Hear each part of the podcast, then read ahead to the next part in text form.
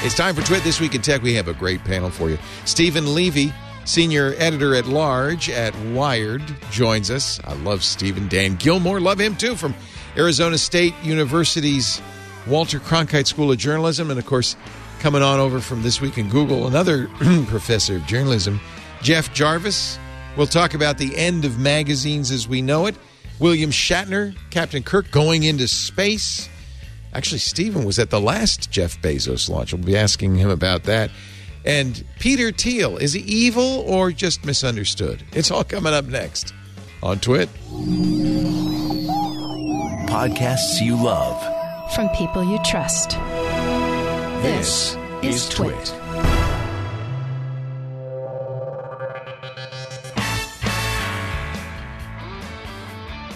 This is Twit, This Week in Tech, episode 842, recorded Sunday, September 26th, 2021. The ivermectin of smartphones. This Week in Tech is brought to you by Worldwide Technology and Cisco. With a return to the office in sight, are you prepared to safely welcome back employees and patrons? Do you have the right tools in place to support hybrid work? WWT combines strategy and execution to bring clarity to reopening plans and implement solutions that enable flexible working. Visit wwt.com slash twit to get started. And by Podium. Today's customers expect on demand everything, even from local businesses. Stay ahead of the competition. With Podium, they have free plans for growing businesses plus all the power growing businesses need to scale. Get started free today at podium.com slash twit. And by Modern Finance. Are NFTs here for the long haul? Which cryptocurrency is a fad? How does decentralized finance work? Modern Finance podcast, hosted by Kevin Rose, looks to answer these questions and many more about the investment marketplace. Download and subscribe to Modern Finance wherever you listen to podcasts and get ahead of the future of finance. And by Stamps.com.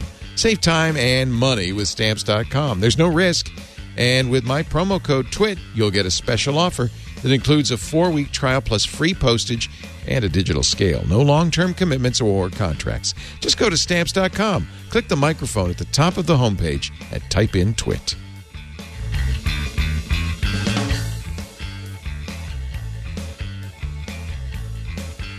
It's time for TWIT This Week in Tech, the show where we cover the week's tech news with a distinguished panel. This week, it's such a distinguished panel, I'm just going to sit back and shut up and let them all talk. You already know Jeff Jarvis, the Leonard Tow Professor for Journalistic Innovation at the Craig Newmark Craig, Craig, Craig Graduate Newmark. School of Journalism at the City University of New York. Without Ant Pruitt to do the low It bass doesn't line, work. We need three-part harmony. So we brought Jeff in because you're going to run this show. I'm going to sit back because we have this is all journalists today, and and like the real deal. Dan Gillmor is here, co-founder of the Arizona State University uh, News Co-Lab at the Walter Cronkite Journalism School, longtime observer of journalism, and of course an active journalist. Uh, it's good to see you, Dan. Nice to be back. And uh, the man who specializes in slow journalism, at least that's the last time I talked to you. That's what you called it. Editor at large at uh, Wired, Steven Levy. It's great to have you, Steven. I appreciate it. When did each of you start back. covering Yeah. tech? How, how long do you each go back? Oh, God. Steven uh, wrote the uh, seminal Exactly. tech book, Hackers, about the MIT hackers. I think it's 30 years now, isn't it? More, more. That book was out in 1985. Holy cow. I fir- Wow. I first, and I got introduced to hackers. Um, an assignment I got in 1981 which resulted in a 1982 story for Rolling Stone about called "Hackers in Paradise." Uh, so, the very early 80s is when I started. Wow, Uncle Steve. That's pretty much when computers started. Well, Yeah, at that, at that time, most quote computer journalists were hobbyists. Yeah. And at the end of the Right. story, they would put um, uh, a little thing with their address and phone number in case you wanted to connect with them and call them up and ask them to type in a few lines of code or something. That that was me actually. I was writing in Byte magazine in the early '80s as a hobbyist, and the reason I, I was doing it is because I was trying to get free software. so I'd, re- I'd review software and uh, hardware Um, in fact, I wrote. So uh, when was your first tech tech piece? me? Yeah. Uh, probably around 80. Uh, it was pre IBM PC, so it would have been 80, 79 or 80. right around that Dan, when did you start? I started using it in the 70s, but uh, as far as writing about it, probably not till the mid 80s. Yeah. You were, a, you were a sports writer for a while, right? Never. Never. Why do I think that? I don't know why. Uh, Yeah, I, I started as a rock critic. Now, now you're talking. Actually, there is a. There, I always use an analogy uh, talking about tech because when we were in the early days of tech, when it was hobbyists, it was a lot about speeds and feeds and what your processor was and how much RAM you had. And I always liken that to the early days of uh, stereo magazines like Hi-Fi. Yes. uh, where that's it wasn't even about the music. It was like you listen to the 1812 overture because there was cannons and ringing bells, and that really tested your subwoofers. Uh, and it wasn't until Rolling, roughly around when Rolling Stone happened, that suddenly it went from being about the equipment to being about the content. And I think we had a kind of an analogous transition in technology where nobody, uh, Apple and Microsoft both announced new computers this week. Microsoft mentioned Microsoft mentioned you know processors and RAM, but Apple Apple barely does anymore. Oh, I don't know about that. They have a whole lot of crazy made up buzzwords that describe uh, the technology and their chips. And I think, you know, we could talk about this. I think the big shift in Apple is its move from a design company to a silicon company to a chip company. Well, there's there's certainly that. I mean, design is still premier, but you're right. But now that they're doing, they replaced Intel with their own silicon. You're actually that's a good point. They are talking much more about speeds and feeds. That has suddenly become a differentiator. Uh, yeah. from when they when they bought Palo Alto Semiconductor some years back, uh, uh, almost nobody picked up on what that meant for where they were heading, and I certainly didn't. And it was, uh, uh, in retrospect, that was quite the break from the past. And boy, have they made some strides with uh, the, the semiconductors. I think it was always Steve Jobs' idea that you make both the, the whole the full stack. You make software and you make hardware. Uh, going back to I think Alan Kay saying, you know, if you want to control technology, you've got to make it all. You can't, you know, outsource the software. You can't outsource the hardware. It took them thirty plus years, forty years to do it, but they now, and they're still not doing it. They still have what uh, Tim Cook calls legacy nodes, old chips that they have hmm. to put in their stuff, but they're rapidly moving in that direction. But I think it's also where, where you're headed here. It's, it's it's the Clay Shirky argument. Not not that he's the only one who makes it, but that the interesting thing starts ha- starts happening when the technology becomes boring. Yes, I think that's and and I think we may be at that point because you know you've complained, oh, Google didn't do anything this year. What the hell? And and I think that that's that's actually a good sign is when we because that that democratizes it too. It means that we we don't feel as intimidated by it. We we have more power over it. It's still uh, yeah, it's just a pretty impressed. It's Well, just gee, a- let me ask. Seems to me we have less power over it every year because control is accruing into the into these companies more and more, um, and that's a separate issue. But uh, the more Apple locks down everything, Mhm, the, mhm, the good point. more control it asserts over its entire ecosystem, even if the uh, a judge will push them a little bit in one direction. I'm not sure that Congress ever will. That'd be a good conversation for the three of you.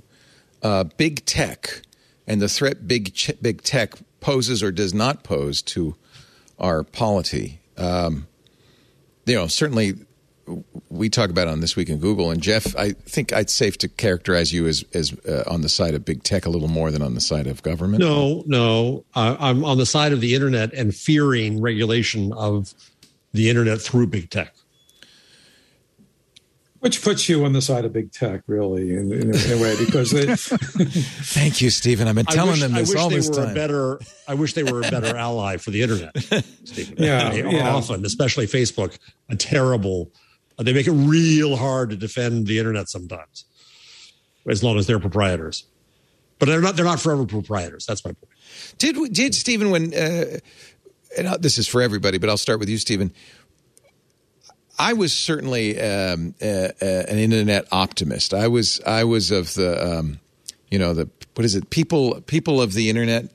Um, you know we, we what John was, Perry Barlow. John Perry Barlow's fabulous Yeah. manifesto.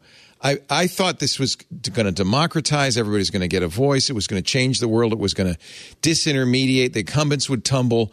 Um, and in fact, some of that happened, but I think we I didn't really anticipate the negative consequences of it. Uh, Steven, were you uh, were you an optimist back there in the '80s uh, about what technology would bring? Well, I, I tilted towards the optimistic side. I always had an eye out for abuses and things like that.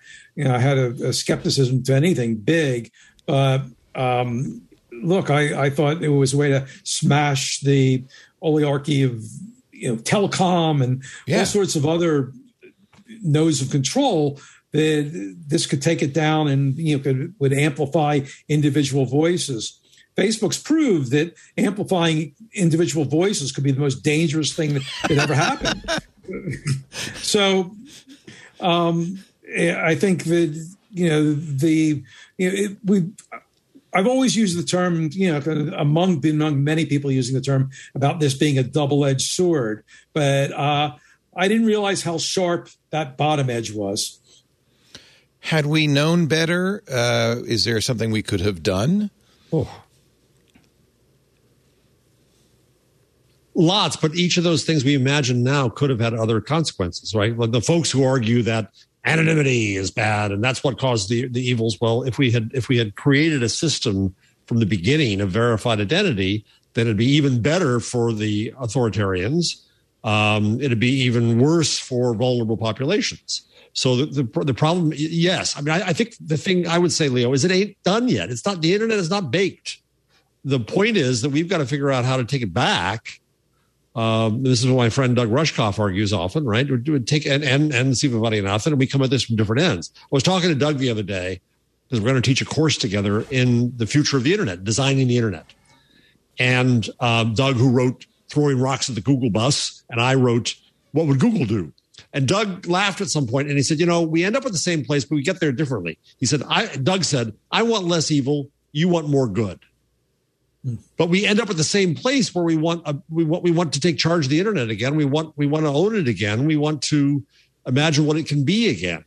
And and I think that the, the, the question is is that possible? If you think that it's done and that Google and Facebook and company are the forever um, uh, proprietors of it, yes, then that's cause for for suicide.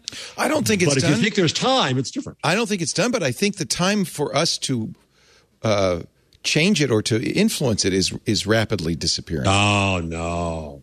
It's, and watch out, Leo. You're going to see. I do this on Twig now. You're going to get my Gutenberg out.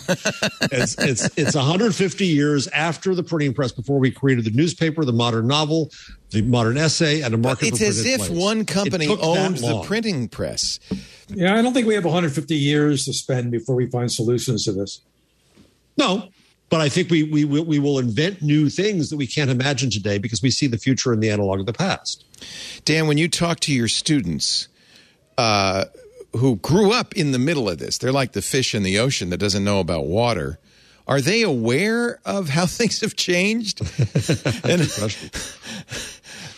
they're a little bit aware. They're not. Uh, what what what I'm heartened by is when I show students things about uh, the the control and centralization and what uh, what's actually going on. They get alarmed. They don't want to be controlled by uh, huge enterprises and governments. They want to be able to do things themselves. Going back to your question a minute ago, though, if one thing we could have been done, we could have been doing all the way through this is to be a little more active in helping people uh, understand basic civics, as we used to call it, and we threw that away with STEM education, and we better bring it back. Oh, that's an interesting point. I mean, I've always considered my mandate uh, to to teach people about technology uh, so that they are empowered in the face of. At, in the early days, I thought it would be a government that would use technology against them, and now I think it's you know it's industry that uses technology against them. But in both cases, people uh, need to take back the power by learning how to use technology and learning how it can be used against them and, and learning what to do to defend and that kind of thing. And that's not changed over the last 30 years at all. I mean, that's still a mandate, and I think it's still something. Yeah. But why civics? What? Uh, I mean, what part of civics do they need to learn? Well, I'm talking about in a very broad way. I'm talking about participation. I mean, this, it, let's stick to the U.S. for the moment, but uh, we talk about democratization of things that, that if participation is the duty we have in a democracy, it's not just voting, it's participating in developing our future. And technology is giving us incredible tools. That's true. To do that if we choose. Yeah. But we have to do it better. And so, Dan, let, I, am sorry. Go ahead. Can I ask you a question, Dan? Yeah. Um, so civics is normally tied with the nation and government, right? So let, let me ask you to spread that out and say, what does internet civics look like? What does internet governance in your vision then look like? What's the civics of the net? That's something we're still trying to understand and figure out, but it does mm-hmm. start with recognizing that uh, we are all part of it. We're not uh, we're not these endpoints uh, of consumption where all we do is sit in front of a screen and go like that. We're do it's something much more interesting, which is that we're instead of consumers, and this goes we we've known this for 20 years, but we're starting to maybe do something about it. But we're consumers are participants and creators and they're collaborators yep. if yep. we help them do it and I, we're not yeah. we're not doing enough of that and we're not helping people understand what they can do themselves. Uh, the, I, I, go nuts hearing the constant cries to the platforms do something do something do something. Well what exactly? And what can we do? What can we do exactly. about some of this ourselves? Which was your great optimistic book, which I loved, which was also a a, a, a an ur text for me, which is We the Media, which you wrote down in what year? 2004. I, I would point out that there are three chapters about what could go wrong. and I, I confess I did not anticipate how badly things might go wrong. And it preceded social media except for what was then social media, which was blogs. Uh, and ah, those were the days. The, yeah, well, it you can't you can't anticipate what's going to happen. At least I'm not very good at it. I, I think Steven here is the only one who's got the cred for having done that for a long time, and and Leah is, is there too. But we're not. I'm not. I'm not a good predictor of technology. I just know it's going to get hmm. faster and m- more connected. Let me let me take advantage of the people on this panel they ask this question. Everyone bemoans the loss of blogs, but if blogs were so important, wouldn't have they continued to find that audience? you know, couldn't have been that, you know, there wasn't some giant hand to say, you know, we've changed into platforms. There's no more blogs. Uh, you know, maybe now what we thought of, everyone mentions what we thought of blogs is now part of a Substack rising or things like that. but, uh, you know, I question that this golden age of blogs maybe wasn't something that people loved so dearly if we let it go away. I'm not. I wasn't saying that at all. I think people. I think blogs ended. No, up it's a question. It was. It moving, wasn't moving. A, yeah, uh, blogs ended up on Twitter and Facebook to to a degree because uh, for people who wanted to reach a lot of people, a lot of other people, that was more likely that they would. The uh, when you know Google killed off or tried to kill off RSS uh, that was a big blow to blogs. That was again a centralization thing, but you know, blogs took a lot of work, and they're they're mm-hmm. still good, and they're there's people are still doing it. It's just that there's now other outlets that are easier to do. Well, there's yeah, there's the- also podcasts. Yeah, Twitter Twitter There's- ruined me for blogging. Yeah, uh, there. You could also make a point that uh, blogs lost the ability to monetize, and that might have also not not helped a little bit. well, and, and, he- and the, could and blog, ability but, was you- but never it's going to be a in the first hobby. place. Yeah. Yeah, Um, Yeah. Yeah. I think the I mean, same the- thing's the other- happening to podcasting uh, right now, which is uh, you know there's going to be hobbyists and big companies, and that's there's nothing in between. When I asked Dave Winer- blogs, I asked Dave Winer, who you know was one, one of the one has of never the stopped of blogging. Actually, never stopped blogging. And I said, but and, and I, I was I was um, lamenting the loss of some of the wonderful days we had blog rolls and we loved each other and we you know we talked to each other. And he said, Jeff, he said everything is great when it starts. Yeah, that's true. uh, it was a small group of people, mostly who knew each other. It was a very different Or environment. got to know each other. Yeah, And that's how I got to know Dan Gillmor. yeah. You know, way early on, I don't- and, and Dave think- held the first blogger con, and we were there. I don't think blogs went away. I think people found more and, uh, varied ways of uh, expressing themselves, and and blogs are still part of that, but not maybe as dominant because there's other other ways to do it. Well, media took them over for a while, right? So the New York Times first mocked blogs and they were awful. And then they started doing blogs and it started to change the voice of the New York Times. And then they rejected blogs, right? Then it was, then it was yesterday's tissue. Um, I, I, there's a book by Charlton McIlwain, who's the deputy provost at NYU, uh, called Black Software that goes through the parallel creation of black uh, cultures uh, online, the various uh, efforts to do this, and and a similar kind of, of arc happened where they got some got co-opted by big companies like AOL, and then other other flashy things came along, and and it just kind of a lot of it went away. What if we, instead of saying blogs, what if we say the ability of uh, the average person to have a voice and a way to publish, which is part of this promise that we More thought of the internet, which w- was that everybody'd have a voice. There'd be a democratization. You wouldn't have to have a publisher or a radio station or a TV station. Mm-hmm. You could do that yourself. That all has blossomed, has it not? Everybody has a voice. In fact, really, that's the problem now is that everybody has a voice.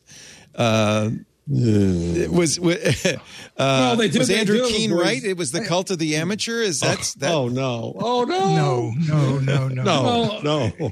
you know when, when there wasn't when, there- wasn't many people on the internet and you didn't have that power of the platforms uh, that was more true you could still speak up but i feel that google i mean really it's effectively the only search engine we have is not going to rise you up like it used to But it doesn't Uh, need to. If you are a TikTok star, you don't use Google to rise up through the ranks at TikTok Right. or YouTube.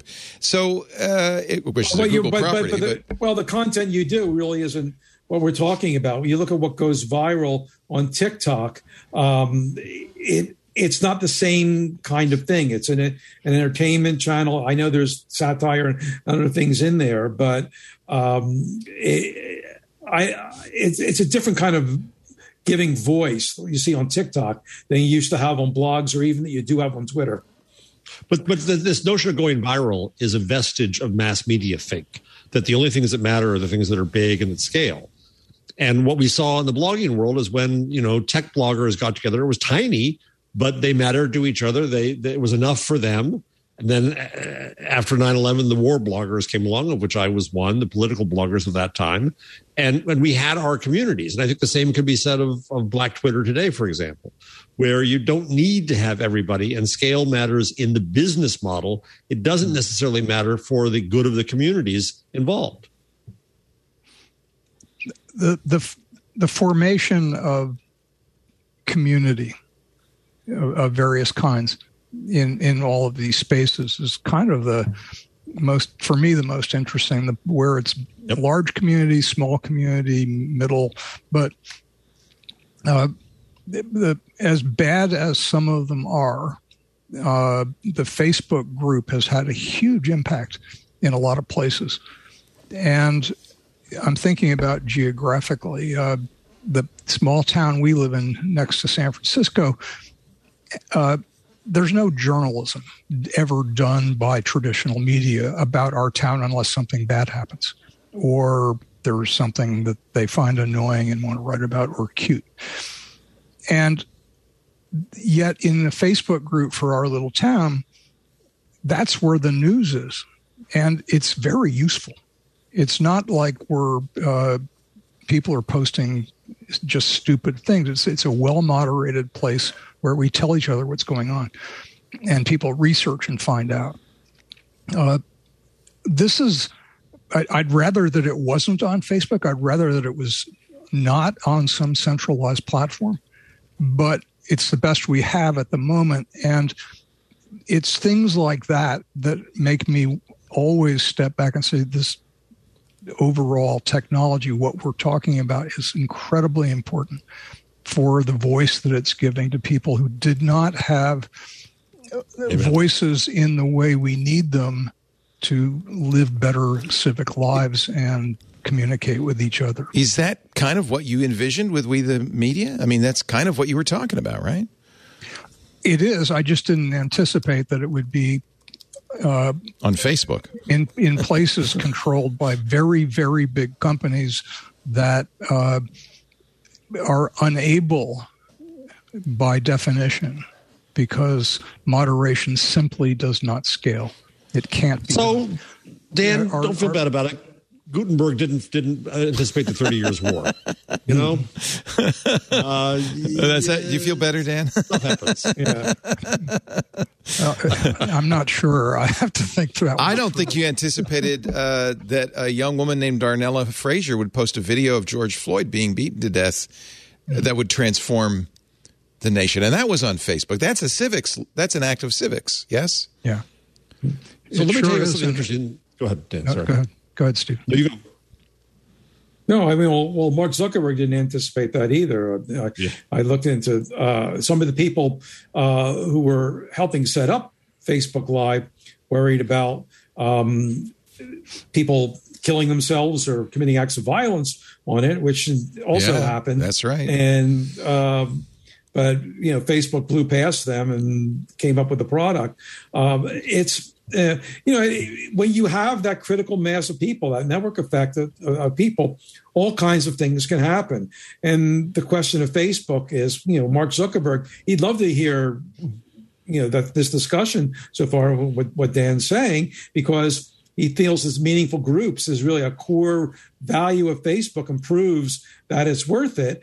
The question is, what's the cost of the things that aren't so good uh, that, that, we see on it? The, the, the, the, things that happen that their moderators can't get on time, in time or um, or let pass for political reasons. Uh, the, these that's what the Wall Street Journal piece essentially was about. Facebook researchers saying, "Hey, this is intolerable." One fifth the teenage girls who use Instagram um, are, feel bad about themselves, and we're making it worse. Uh, is that worth the trade-off? There is it uh, something that's like a fender bender in you know this you know, uh, accumulation of good stuff, or is it like a plane crash? Uh, and a lot of people feel it's the plane crash. You have to greatly minimize that kind of stuff. You know, one fifth the teenage girls on Instagram are millions of, of teenage girls.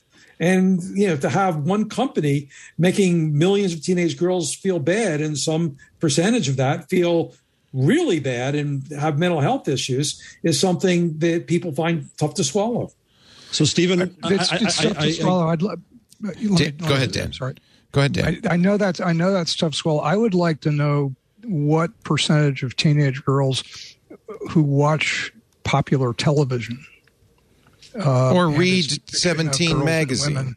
Or, or read, yes, or, or basically who participate as consumers in more traditional forms of media, which uh, for you know as long as I can remember have been exploiting images of women and girls and have been uh, touting certain body shapes, etc uh, and fashion and makeup and all these things and, and sexualizing girls and women at very young ages.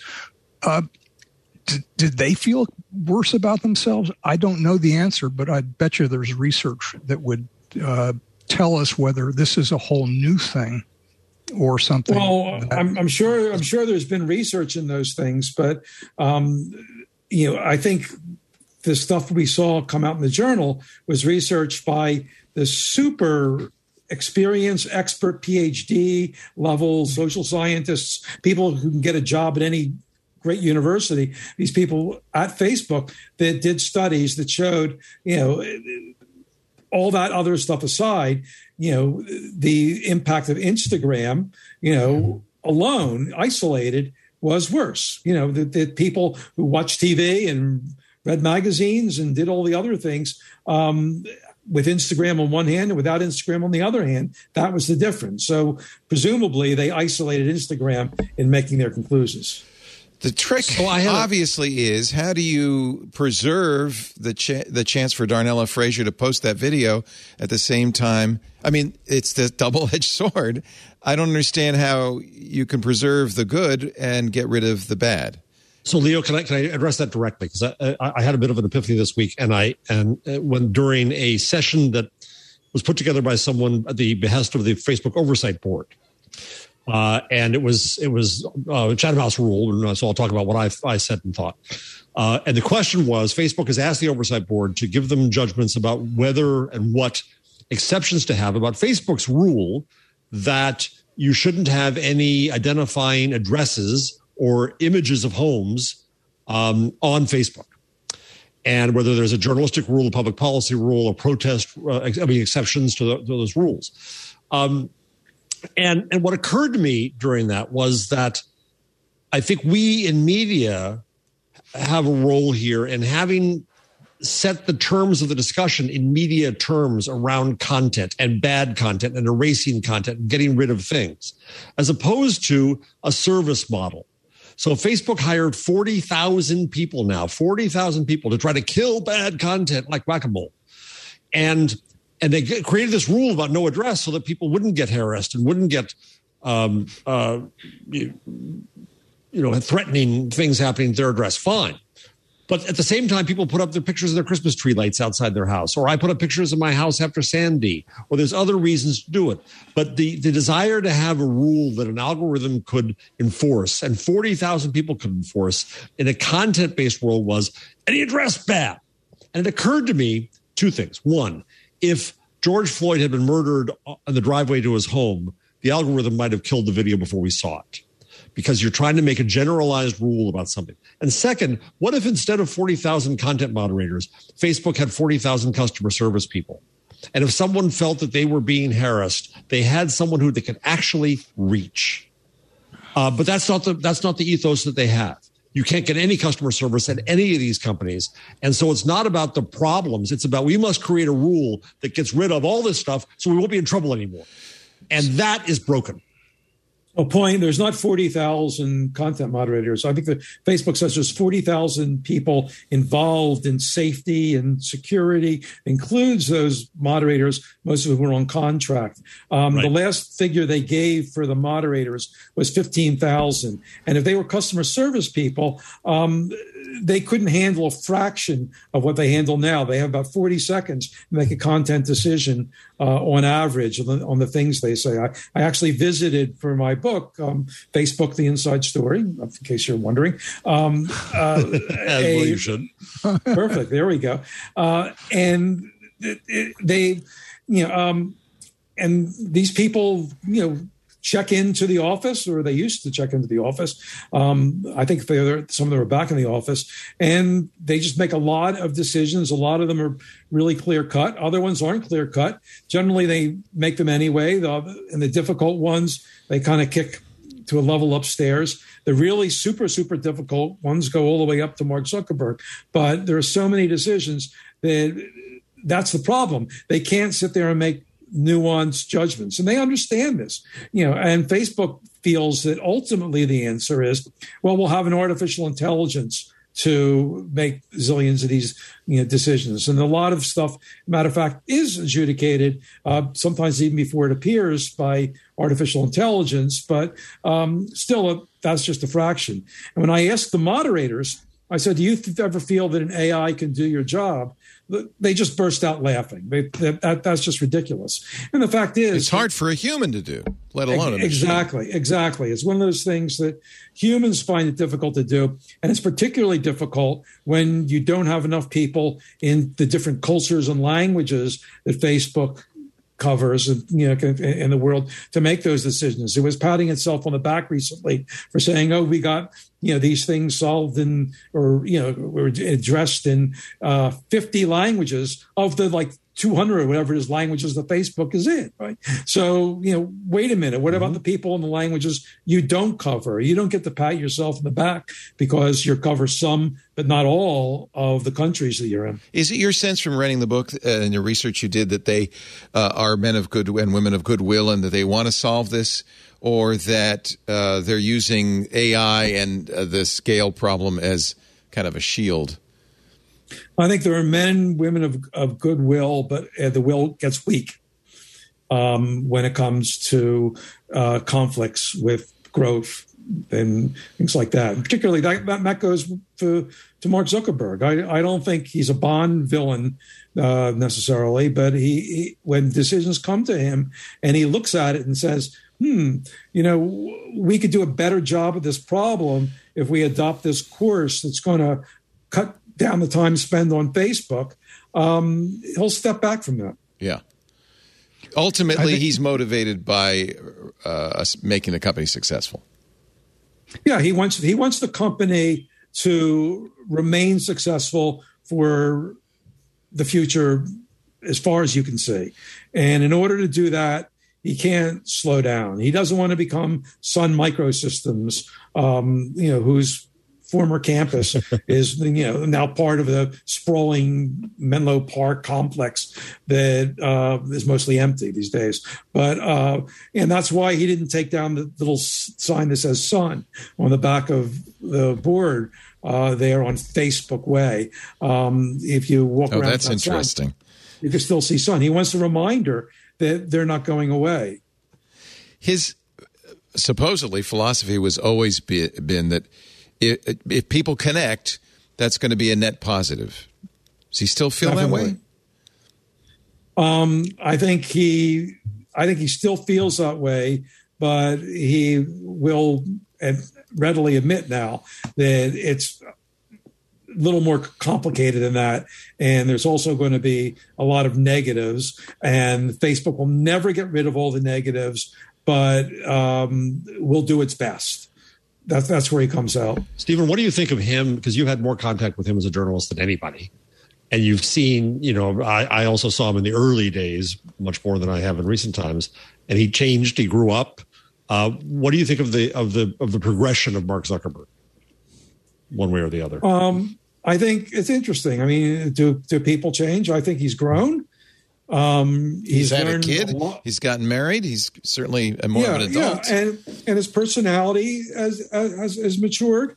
Um, I think he's always been the kind of person who is slow to trust other people, and I think if you go through a few years of the intense criticism, and you know, a lot of people hate the guy, you know, and that wall doesn't come down um, he also understands that um, he's got a, a, lot of work to do. He constantly says it, um, but he's he's a stubborn guy. He's a, he's a guy who won't make a big change until he, it's utterly clear to him that you have to make that. He believes that he'll come to a conclusion. He'll listen to all sides of, of an issue, um, and then he'll come to a conclusion. And then it takes a lot to move him off it. That's so different Steve, from move fast and break things. Is that is that just well, well, you know, it's interesting. Move power? fast and break things is a product thing with him. You know, um, you look at something. You know, I, I, wrote a column once about the Facebook oversight board, which you mentioned,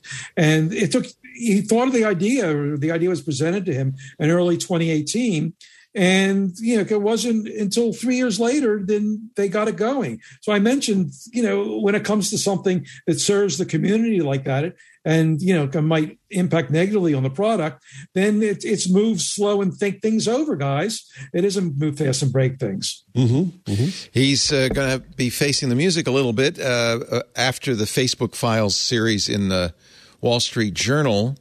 Uh, apparently, the whistleblower has now gone to Congress and, according to the Washington uh, Post, offering the same trove of documents reviewed by the journal uh, to Congress.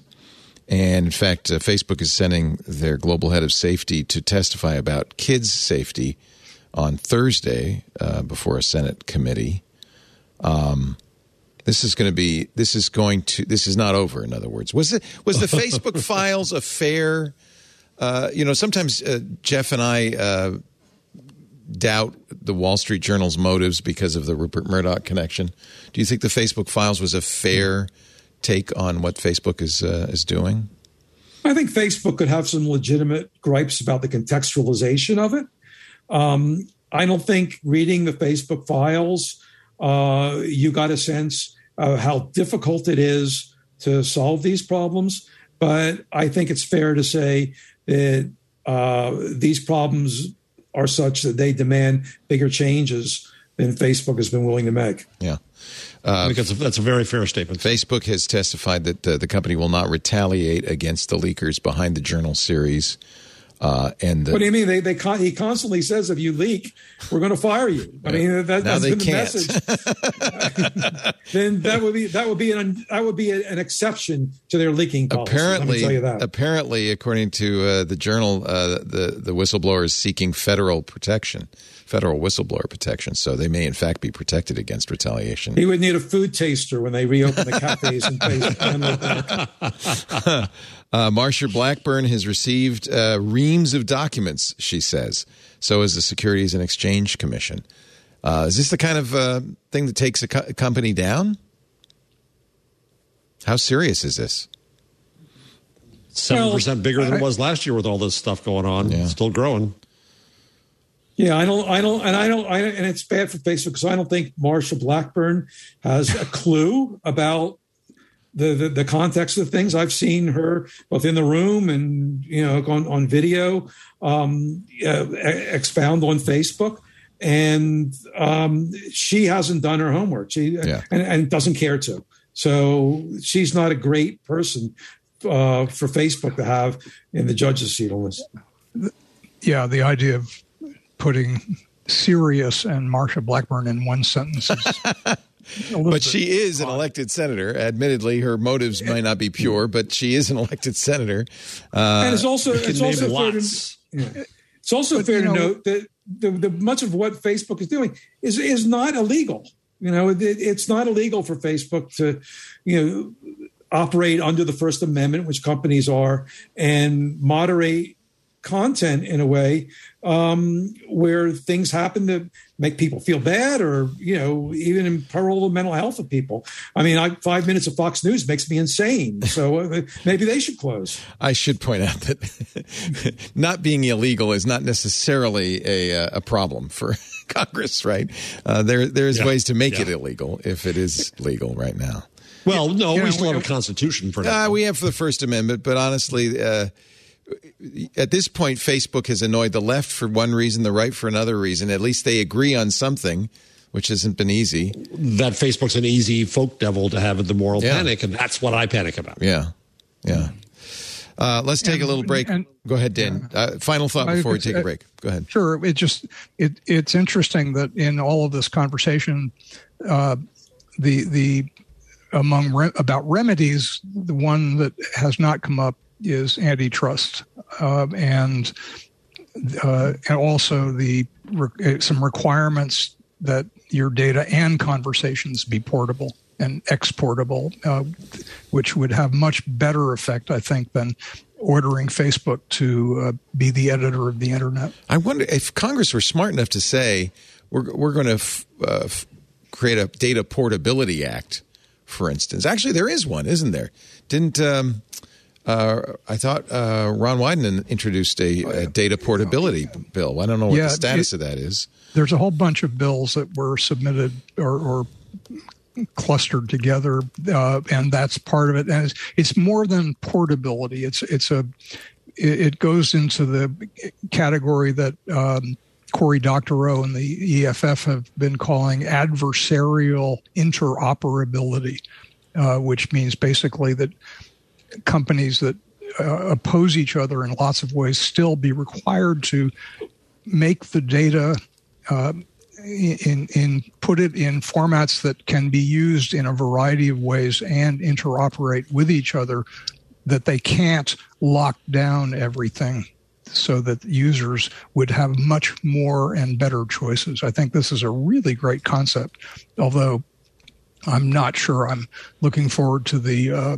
Federal Department of Interoperability. Yeah. Uh, and let's be honest, it, it seems unlikely that anything is going to come out of Congress uh, at all, um, let alone uh, something as difficult as uh, this to, to parse. But boy, it seems you like never that's a good what idea. California will. Yeah, you California never know could what do it. California will do. Sure, Yeah. sure. Yep. Or Europe. Yeah. Well, Europe might screw it up too. Or China. You know, China, we'll talk about that in a second. China seems to to have the right idea at this uh, at this point. They seem to know. Excuse me. They don't have that First Amendment getting in the way of uh, you know regulating all this stuff.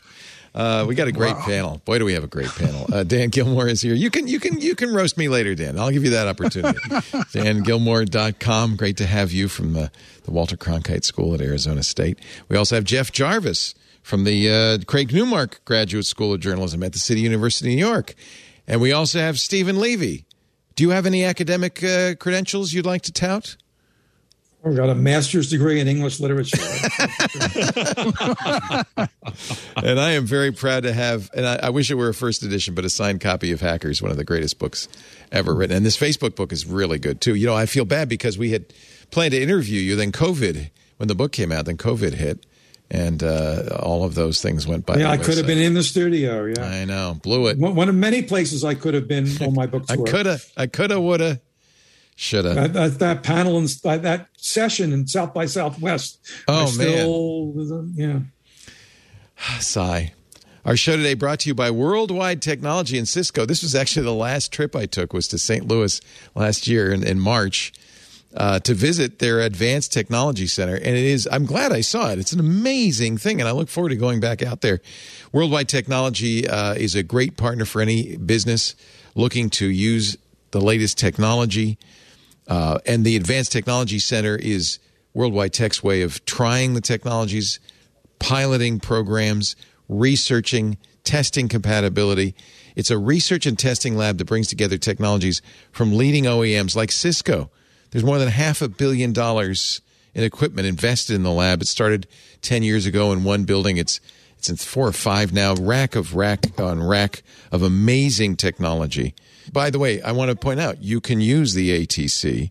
You can test out, do the same thing that Worldwide Tech's engineers do, products and solutions before you go to market. You get access there to technical articles, expert insights, demonstration videos, white papers, hands on labs, all the tools a modern business needs to stay up to date with the latest technology. The thing about Worldwide Technology and Cisco, they're partners. They are they work with you and because Worldwide Technology understands that your strategy, your business goals have to be the informing your technology purchases. They're a great partner. They will work with you all the way through implementation to training and and and forward. I'll give you some examples, some case studies. You can find these on the Worldwide Tech page. There was a large design, we won't name names, just mention a large design and construction firm. Pandemic hit, they wanted to continue critical operations, but they also uh, wanted to make sure their staff was safe. And when the staff was started returning to office, they wanted a safe return. WWT came in, the consultants used expert knowledge, the Advanced Technology Center, in depth analysis to maximize existing IT investments to improve the employee experience. How about that? They said, well, you know, you've already got some technology here. Why don't we do some customized training with the company's diverse employee base to help them use the existing technology and the new technology? And that training made a huge difference. They worked with a state university to create new opportunities for students to connect with faculty online. WWT helped the university test and compare virtual collaboration solutions. That's what they uh, use the ATC for, for instance, and then train and engage faculty and students to ensure strong adoption. This is what Worldwide Technology is famous for their personal approach. They can not only identify the technologies you need to safely reopen, they can architect and implement a variety of solutions, things like you know, fever screening and occupancy monitoring and contact free conference rooms. See how WWT and Cisco can help bring clarity to your reopening plans and implement solutions that enable flexible working. Go to WWT.com slash twit to get started and gain access to all their valuable resources. WWT.com slash twit worldwide technology. Make a new world happen. We thank them so much for their support of uh, this week in tech. Uh, so I'm going to give you a chance. China, think of all the things China has been able to do. They they've they've been able to shut down uh, and and curtail this you know the ultra growth in some of their more consumer focused technologies. They get kids to only video game three hours a week through Monday, on saturday friday saturday and sunday and holidays. Now they have said all cryptocurrency related activities are illegal. Gee wouldn't it be nice if if we had a totalitarian government and we could just just come on in and say facebook this is going to be fixed It would stop the Winklevoss twins, I'll tell you that. we we actually we talk about and obviously I'm a little bit tongue in cheek, so uh, you don't you don't have to uh, you don't have to come down too hard on it. But it is interesting that they're doing a lot of the things that people say here in the United States. Gee, we should. Well, you know, exactly. Beware. We, we can see where it goes. It goes toward China. I've been screaming that for years. Uh, and some, so you're right. Some would like that level of authoritarianism, uh, but that ain't my country. Yeah. You're. Uh, I think. I think Jen, you you probably follow this fairly uh, closely, um, given your interest in Asia. The question uh, that I've heard a lot of people say is: Is this because the Chinese have decided the Chinese the CCP has decided uh, to focus more on uh, infrastructure technology and infrastructure and less on consumer technology? I I don't know. I I think there's a case that a couple of things are going on, including the uh, the regime's incredible zeal to be a dictatorship and to clamp down and, and control everything. A, f- a free, Um, uh, that's- a free and uh, vi- and, and vibrant uh, consumer techno- technology sector is not a, not helpful to that. yeah, what, what's, what's been amazing to see. I'm sorry, did it, Dan? Did I step on you? Finish up. Well, there was just one other thing on, on the clampdown on uh, cryptocurrencies. I'm not sure that there's. Uh, let me reverse. I think there's probably uh, another motive there in addition to just general control freakery, uh, and related to that because the uh, economy and in particular real estate uh, is grossly overheated in China, and they're in a major bubble on property values and uh, have uh, totally overbuilt and, and have had companies that are wildly over leveraged, owing you know hundreds of billions, and it may be that on in banning cryptocurrencies, they're trying to control uh, or at least slow down the flight of capital that tends to happen from countries that are perhaps uh, heading toward economic, uh, really serious trouble. And of course, the whole world would be caught in that if it does happen. But that seemed pretty plausible uh, to me, and I read. I don't remember where I read that, but it uh, that struck a chord as maybe that is part of the motivation to just prevent too much uh, money from fleeing the country. But isn't it more cultural than that too? Isn't it? Isn't it? Uh, you know, a matter of control and uh, if if the, if the regime could stay popular by everybody getting more money and, and, and, and growing and having bigger homes and buying more stuff, fine for how long that lasted. But then when trouble comes, um, they have to put the hammer down, and and we're almost headed to a an economic cultural revolution. Is that going overboard? No, that makes sense, and it, I think it's these are intertwined. The the mm-hmm, mm-hmm. Uh, it just if we're looking for some specific thing, because I thought this cryptocurrency ban was very sudden, um, and I had not.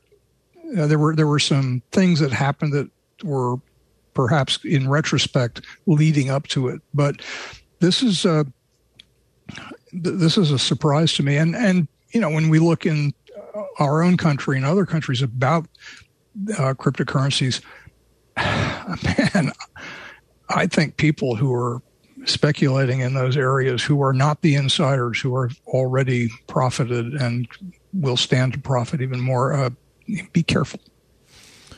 Yeah, I, I think there's a, a, couple things going on there. You know, these are great points about you know this these real estate companies that people say this could be another subprime that affects the rest of the world. But in the last year, I've been really surprised to see how hard China is coming down against the entrepreneurs like Jack Ma, who were once celebrated as you know uh, successes of the whole Chinese system. So it's, it's, almost reminiscent of what Putin did to slam down the oligarchs in in Russia, um, and so maybe that's not the greatest way to build a global internet business to you know take your most gloried entrepreneurs and founders and charge them with crimes or you know r- remove them. Um, I think certainly it, it, shows that the control in China shows it, it, just can't be trusted as a global brand. And you see, um, obviously, we don't trust Huawei um, and TikTok is you know was sort of teetering in the in the the, the, the Trump era, but now uh, still it's still the most popular uh, download among social network apps. Uh, More in, engagement in than YouTube, longer longer yeah. viewing times. Yeah, yeah, yeah, yeah. So it, it but I I would say that that stands as a non an anomaly before the curtains come down on big private internet in China. Well, they were the only company. I mean, all these companies that are so popular and so universal and necessary in China that didn't break the border. I mean, isn't TikTok the only company that really did?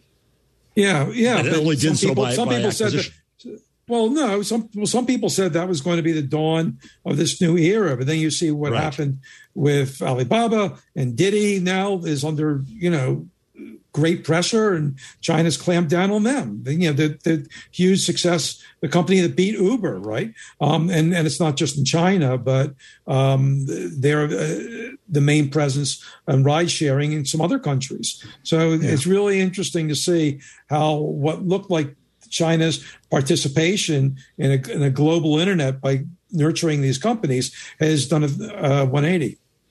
China uh, was even cracking down on WeChat. You were talking about these uh, Chinese only companies that are completely dominant in China. Um, I, last I don't know what the status is today, but last July WeChat had to stop signing people up. Yeah, yeah. There's and there's another aspect to the clampdown uh, on the social media type companies is that the uh, the China regime is basically saying, you know, uh, companies, corporations, you may not uh, spy on everybody. We will. That's our job. The government. It's our job. right. And right. you know, you'll help us. You'll help us. But but when it comes to who really is in control, it's us. And don't forget that. I wonder if that's I do, I, a subtext of the American uh, government crackdown. Yep, yep, I think so. Yeah. I do have one thing to say about this rule that the kids can only play video games for like three hours a week. If these kids have not managed to figure out how to hack their way past that, then China really is dead. maybe they're maybe they're trying to create a hacker class. That's probably one good way to do it. Um, teach kids how to get around the government uh, crackdown. That's got to be. That's got to hurt. Three hours a week. Wow. Uh, here's an interesting story from uh, our federal government protecting us once again. Turns out the uh, REvil ransomware. Remember uh, Kaseya, the company that was an IT support company that ended up uh, hacking or being the pathway to hacking many of its customers for the REvil um, ransomware gang. It turns out the FBI had the key that could unlock these computers for three weeks, but told no one that they had it. According to the uh, this story uh, came out this week from the Washington Post, the key was obtained through access to the servers of the gang, and the FBI held it close to their vest because they were hoping, with the agreement of other agencies, to carry out an operation to disrupt REvil. The, the Bureau didn't want them to know that they had the key, so they couldn't tell these companies, oh, don't pay the ransomware. We can help you decrypt the data. They said a government assessment found the harm was not as severe as initially feared. The, pla- the planned takedown never occurred because REvil shut down before the feds could shut them down, and the hackers disappeared. I have to feel like if you were one of the companies that had been ransomed uh, and you knew the FBI had the keys but didn't tell you, you might feel a little reasonably a little bit miffed at this point. And what if you were in the hospital that couldn't treat you or had problems treating you because they couldn't get on their system? When I flew back from from Tampa, uh, uh, was it yesterday?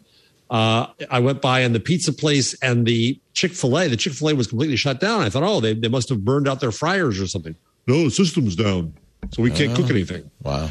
Right? I mean, you know, so what's the what's the add on effect of that in all the victims? What else couldn't happen? Who else was victimized? The FBI. Leo, don't don't you watch any movies? Don't you know that the FBI will always let, like you know, the criminal gangs like murder other people because their informants get away with this kind of stuff?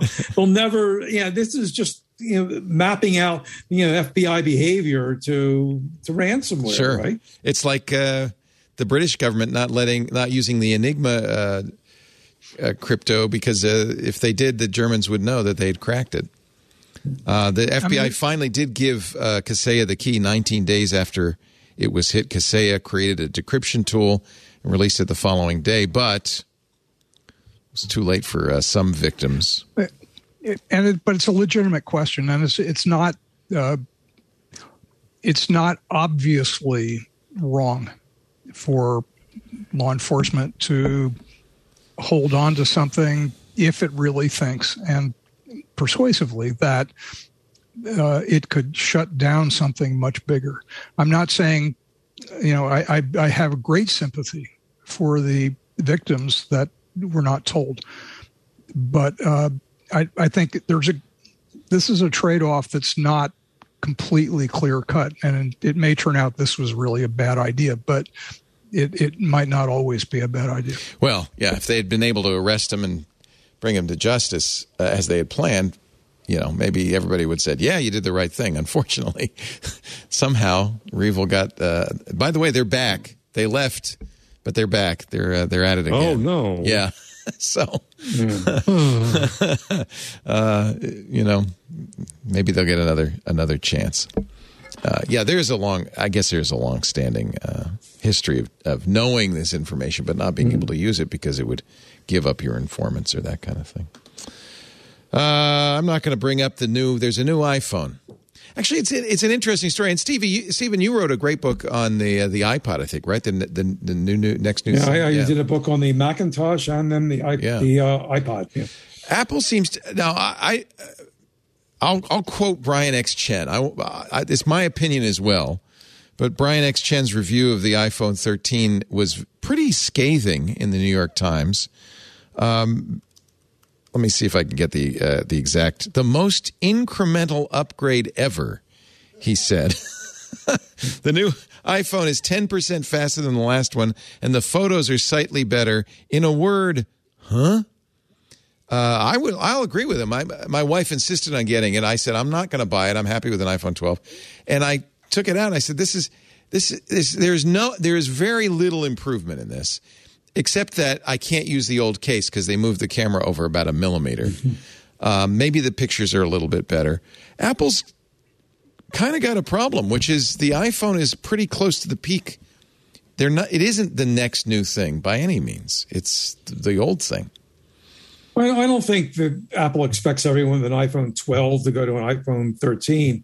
If you have an iPhone 6 and you know we're wondering, gee, you know, um, should I upgrade? You know, you might figure, well, this is as good a time as any because there's a big leap between an iPhone 6 and an iPhone 13, particularly in battery life. The battery life is actually better than 10%. Uh, yeah, no, it's huge. Yes, that's right. You know, and you know, uh, and a lot of the phone companies, you know, the the, the uh, Verizon, AT and T, um, you know, they're offering deals, and a lot of people have deals where the upgrades come automatically that people just like like to have new ones. Like some people just wanted to drive a new car every year. Um, so uh, apple will sell a lot of these. You know they seem to have the chip supplies which no one else has but uh, uh, and uh, but it's true that it's not an earth shattering thing. And uh, maybe we've reached you know the point where incremental upgrades are all you can do with that. And the next giant thing at Apple is not going to be, you know, like a phone, which shatters our expectations of what a phone is, but something else.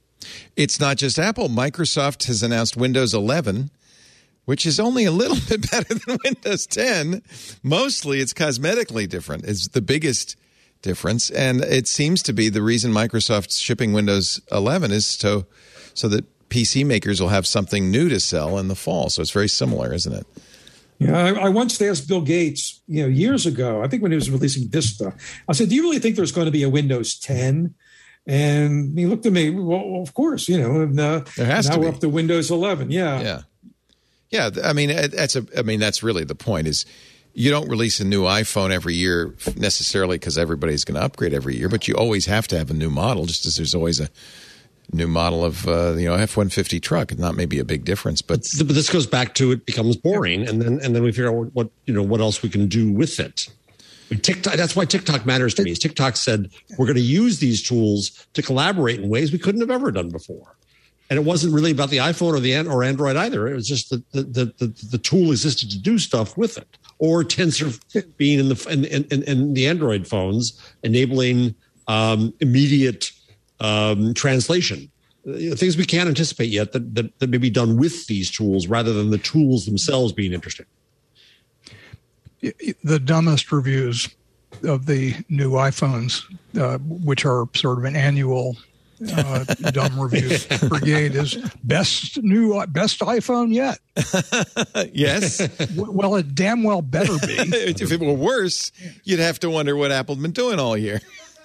I, I will say Google, exactly. Yeah, the the Pixel went downhill for a year. It did um, after after the 3A, which was until last week something I had happily been using. Yeah, which was the best phone until I last had. week. Uh, what's the I, new lead I here? What the, are you using I now? bought the five. I bought the 5A. It's, you didn't wait for the six. No. I'm not going to spend. I, I partly one reason I bought it was so that I wouldn't I love be Dan's too dismissal. tempted too tempted to buy the six. Which oh, so this way, this way it was, it was, it was like taking the drug before you get the disease. I got it. No, I'm uh, well, right. This is my uh, ivermectin. Yeah, I was going to say, is the is the, Pix, is the Pixel 5a the ivermectin of uh, smartphones? I think it might, might that might be going it, a little too far. But it's it's a wonderful phone, and it it is it a great impro- phone. It, it's Yeah. the best Pixel yet. So Right. fine. I'm, you know, I'll have For a I'll month, have this Dan. one for the for a next month. No, I'm. I this is. Uh, it, it's a. I like incremental. I like the fact that when you finally do decide to get something better, uh, and w- one place where Apple is way better than Android is the longevity of its updates, especially security updates. Um, They actually uh, still offer iOS 15 for as old a phone as the 6S. yeah. That's pretty amazing, and that is something to be said for that. that makes a huge difference, you know, to the ecosystem um, when everyone's on the same page there. And that, that's always been to me the big flaw of Android is that you know people don't upgrade that the system isn't such that you know uh, the upgrades come routinely. You you know you go to sleep and you're up to the new things. They still name them after candies, um, but yes, uh, desserts. Yes. yeah, No, yeah. Um, they stopped. No, no, it's still a dessert. They don't make a big deal about it, but it's still a dessert. They don't make a little statue. No, They don't make a statue anymore. No. yeah, but the um, They're no fun anymore. Google. but that, that that that really slows down the value of the Android system because you know developers uh, you know aren't incentivized to come up with something to take advantage of the new system right away, and you know the whole ecosystem suffers. I decided And- to and uh, he- forego the Pixel 5 because it was so close to the Pixel 4. Uh, I have foregoing the iPhone 13. Go ahead, Dan. You were going to say something. Whoa. Oh, yeah, I'm not going to buy it. I, I, Lisa's got it. I looked at it for five minutes. news.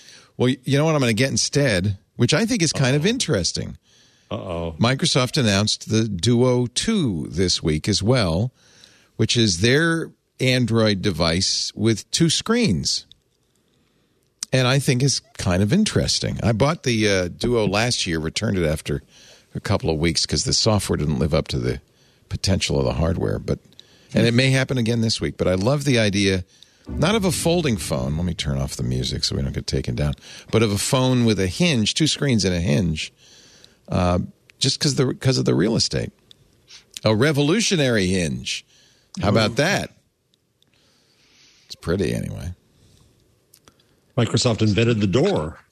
looks like looks like something from Terminator. I mean, just- Uh, yeah, it, this is actually a real problem in the Android uh, world. And Google, I don't blame Google. I think the problem really uh, with updates is that there are a lot of old Android phones because it is it was for a long time the it still is I guess the cheapest uh, operating system you could put on a phone. And uh, well, and and Google's sort of stuck with manufacturers that uh, hold back the updates that it provides. that's right. That's so, right. That's right. Uh, and one reason Google keeps pulling more of the important functionality back into the central operating systems that and, and making more and more requirements on the manufacturers to do it Google's way or not at all um, is because they realized they had to get a handle on this uh, incredibly bad system. So I want to I want to go back to your book, The Perfect Thing, uh, Steven, because this was in an era uh, when Apple was totally dominant. That the iPod kind of took over the marketplace. Apple followed that with the iPhone, had the same kind of exact uh, transition. What is where does Apple go next? What is is there is there the next perfect thing for Apple?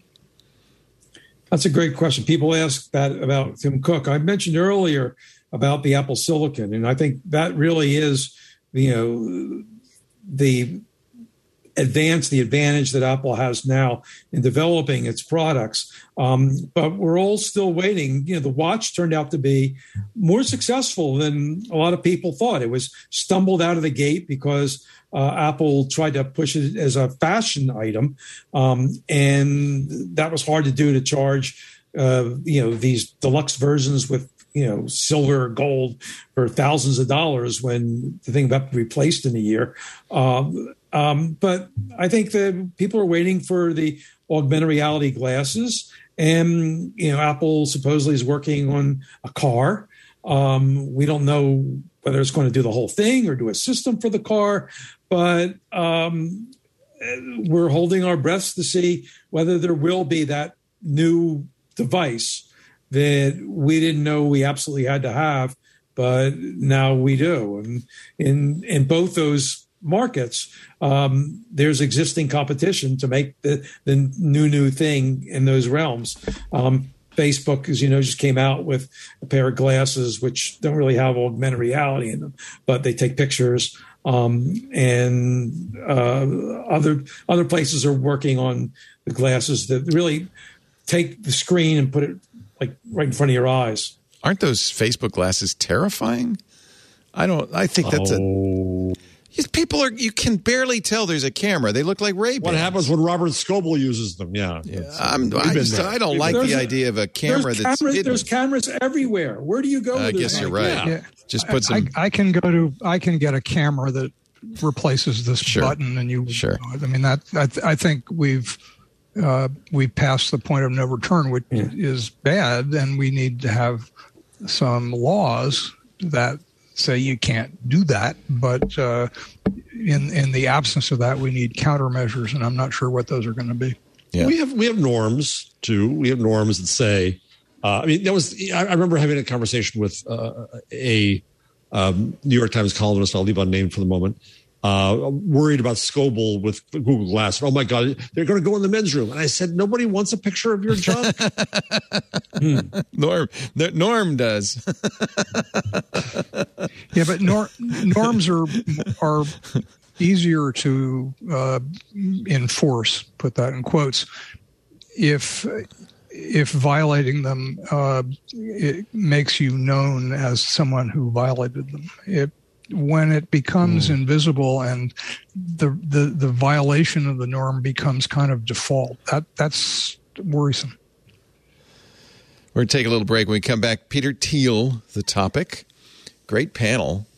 Uh, I feel like we should talk about the future of journalism. I don't know. Is that my? Would that be a mistake at this point, we Jeff? can talk about the death of magazines. All right, We'll the, get to that. The death, the, the death of magazines. As the person who works for a magazine, uh, I knew that. I knew that would get a I, rise. I just ended up paying another five bucks to subscribe to your newsletter just so I could read your articles.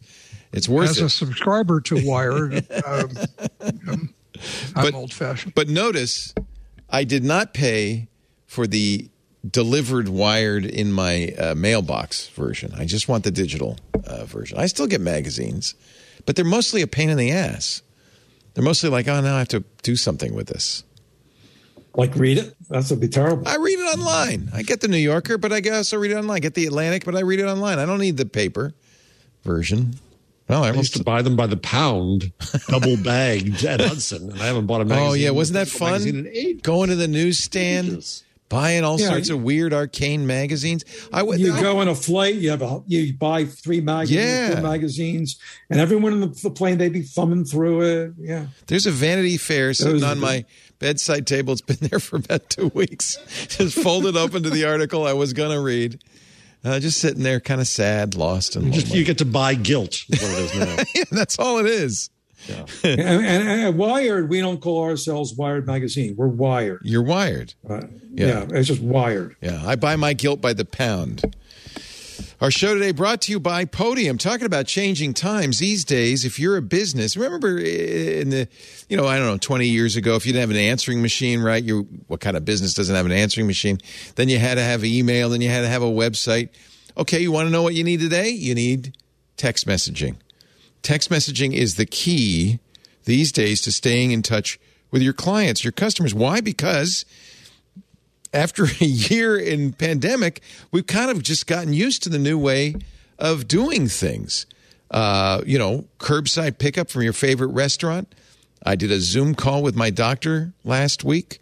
Uh, customers have grown to expect simpler ways of doing business. And no matter what your product, no matter what your business, I want you to know about Podium. More than 90,000 local businesses of all sizes have turned to Podium. With one location or 1,000, it doesn't matter. Podium can help you stay ahead because the open rate for text messages is through the roof compared to any other thing. And I can tell you as a customer, I far prefer getting a coupon via text message, getting a suggestion for a review via text message. Podium makes doing business as easy as sending a text. And when texts get opened, business gets done. You know who else likes Podium? Your employees, because they can handle all of the communications with your customers in a single text inbox offering a smoother experience for your customers. If you want to answer questions, send a text. If you want to collect reviews, uh, the other day I left uh, a place and um, I got a little text pop up said, "How'd you like the food? Leave a review for us on Yelp." And I did because it was easy. I was there, was on the phone. Uh, that's what Podium can do. If you, want to schedule an appointment or schedule a delivery, send a text. You can even collect payments with Podium via text. You know if you are a uh, uh, a contractor, a home service provider, you need Podium because, and I, this happened to me the other day. A win- we got broke a window. So what did I do? I texted a bunch of different glaziers, people who fix the window. The person who's first to reply is way more likely to get the job. If you're on the ball, you got Podium. It's easy. You can sell a car dealership sold a fifty thousand dollar truck in four text messages. Podium customer. Lots of dealerships running profitable service centers I I now schedule my appointments in text messages to get my car serviced. Retailers are increasing revenue by allowing customers to shop via text message. And there's a dentist in New York City who eh, got behind on his collections, had a million dollars in overdue collections. He sent everyone a text, a payment request, collected $700,000 in two weeks, 70%. Because it's just easier for people. It's, it's not that they're trying to s- skip out, it's just easier for people. Today's customers expect on demand everything, even from local businesses. Stay ahead of the competition. Look, you got to check out the website. Free plans for growing businesses, plus all the power a growing business needs to scale as you get big, and you will. Get started free today. Podium, P O D I U M dot com slash twit. This is this is the future. Try a demo. See why Podium is trusted by thousands of businesses all over the country. P O D I U M dot com slash twit. We had a big week this week on uh, the shows, including the Surface event, the Apple event. Why don't we Why don't we roll that uh, tape? You got a little. We got a little video to show you. Today, Amazon announced a limited edition $229.99 Echo Studio featuring Billie Eilish's cover art for Happier Than Ever. Oh God, who I'm like, cares? God. This is Stacy's pick of the week. It is my Henri the Chihuahua Amazon Echo. Wow. How about that? Previously on Twit. Twit News. So this is this is the pro version of the Surface laptop. This is a portable workstation. oh, look at that! No, Surface Pro oh, 8 is. Oh, I'm liking that. This is a pull forward display. Tech News Weekly. We've got a lot of fun stuff to talk about this week, including tiny flying microchips and the team behind them. So there are principles in aerodynamics that scale nicely down as you reduce dimensions. Uh, but at some point, if you make these structures too small, uh, then that flight dynamics kind of uh, disappears and everything behaves like a like a sphere essentially. Hands on tech. Is it possible to make a do-it-yourself repairable laptop that you'd actually want to buy? It is. Next, the framework on Hands on Tech. Windows Weekly. I really like the Duo 2. I can't even believe I'm saying that. Me too. I went in there so skeptical, and I went up to the table, and he goes, "What do you want out of Duo 2?" I said, "I want it to be good." I just pre-ordered Precedent it. for that. Did you? I did. I hit the button. Yes, I did. Twit. I know. For help with the technology addiction problem, call 1 800 TWIT. I wish I wish there were such a number. well, we learned a lot this week why bumblebees can't fly because they're just big spheres. And uh, the, the the framework laptop. You wanted to talk about that, Dan? Right? Do you have? Did you get one of those? Yeah, it's uh, it's amazing. I agree. Blows me away. It it first of all it puts total lie to this notion that making something thin and relatively light means that you have to solder everything to everything else and make it un, uh, upgradable and unrepairable. This thing is uh, upgradable and repairable, and I think they're really onto something. I hope this is going to be the start of a trend uh, because uh, one thing I've, I should say, I've been buying for a long time. Um, after I left the Mac behind, I've been buying ThinkPads and putting Linux on them, uh, and uh, very happy. And one thing that Lenovo does that almost no other company can match is that I have a plan where if something breaks wherever I am in the world, they'll send somebody to where I am and fix it. That's uh, that's just unbeatable. But I don't travel that much anymore, and this thing is just a breakthrough Yeah. in modularity and upgradability. I, I uh, Corey Doctorow wrote a wonderful piece on Medium about this. Uh, I recommend everyone look at it. Yeah, that's Corey Doctorow was the one who told me to get ThinkPads and put Linux on them, and and buy the uh, uh, the on-site repair. And I Yeah, did that it- for years too. I agree. It was it, Yeah, it's been I- great. I'm not sure I'm going to stop, and and I I differ with Corey on a couple of points he made in his piece. In fact, I'm going to write something up about it. But this is uh, this is the cutting edge of something that I think we should encourage like crazy, which is the notion of making hardware uh, less uh, of a thing that you have to throw away or give away. Um, that we don't have to use as much materials as, as we used to. Just drop in a new processor, and you know, at some point, even a new motherboard if that's what it takes. But everything is modular in this thing. I just I'm blown away. And it runs Linux beautifully. That's the first thing I did. Even Yeah, the it- fingerprint reader works with the Manjaro Linux, which is great. Yeah, it's uh, the the the further I, I don't know which Linux you're using. I use Ubuntu just because it's become So, do, a so standard. does Corey, I think. Yeah. and yeah, I mean, you know, I'm one of the people Corey talked into doing all this for a long time. But the uh, the, the one thing I don't like about this computer is that I love the ThinkPad keyboard, and uh, I if someone creates a keyboard or they add, create one themselves that has manual uh, mechanical mouse buttons, uh, then everything will be basically perfect. The, but the keyboard is replaceable. That's really going to be the test of all of this is will people make com- compatible modules or will framework stick around and make more modules? Right. Um, because the keyboard, the screen, everything, it's held together with magnets practically, and it's very Yeah. easy to take apart. And, uh, you know, I don't know about you, I got the DIY version, so I had to install the hard drive, the RAM, the Wi Fi radio. Easy peasy. It was great. yeah, it comes with one little screwdriver. Yeah. that's that's that's the tools that you need to open it and add stuff and, and repair stuff. It's a it, it's it's a remarkable piece of engineering. I'm uh, so impressed with it. In theory, we'll- even the CPU is upgradable and replaceable because the motherboard can be removed. And again, that's going to, I think, depend on framework or somebody else. I don't know if frameworks published the schematics. That would be the way to do it. Um, make to make something that would fit and be compatible. But I, that's exciting. I don't know that Yeah. answer to that. Ten out of ten, uh, iFixit on repairability. So um, no glue.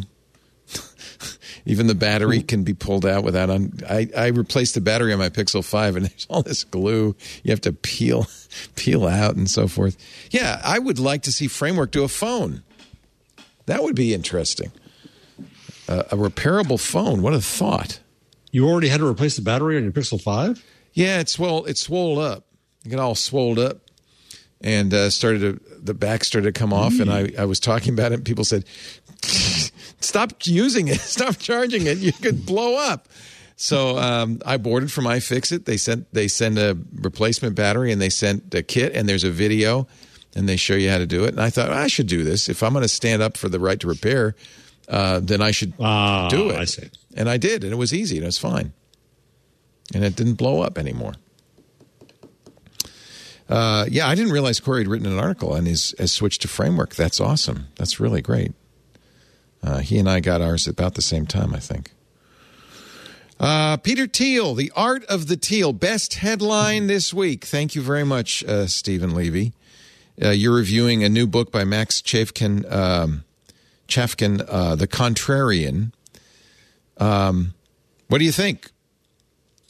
Well, I think well, Max he oversells it a little, you know, by trying to play up uh, Thiel's influence on Silicon Valley, make it bigger what it is. But by and large, it's a fascinating biography of, of a guy who is important uh, and uh, little terrifying in, in, in some areas, but in other areas, it really is revealing about that strain of Silicon Valley, the uh, ultra libertarian um, whose real allegiance is towards just the you know monopolies and accumulation of money. Really, um, you know, Thiel.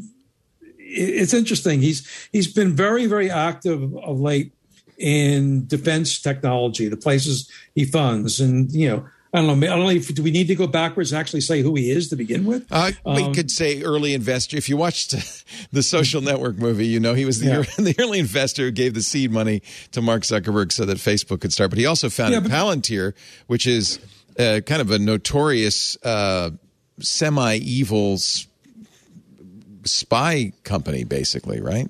Yeah, and he he actually co-founded PayPal. He was involved. Oh, in one of the PayPal mafia too. Yeah. Yeah, right. yeah. He actually helped fire uh, Elon Musk from PayPal, which is something not many people can say, right? That's a claim to fame. I, Yeah, you know, yeah. the thing I think is most interesting is that Thiel is basically unapologetic about saying, "Look, my philosophy is uh, companies should become monopolies uh, because then you don't have to worry about competition. Make as much money as you can." And uh, I'm going to put my money where my mouth is and support. He, he was a big supporter of Donald Trump early in the campaign in 2016 um, because I gather he felt like this guy would be friendly to monopolies.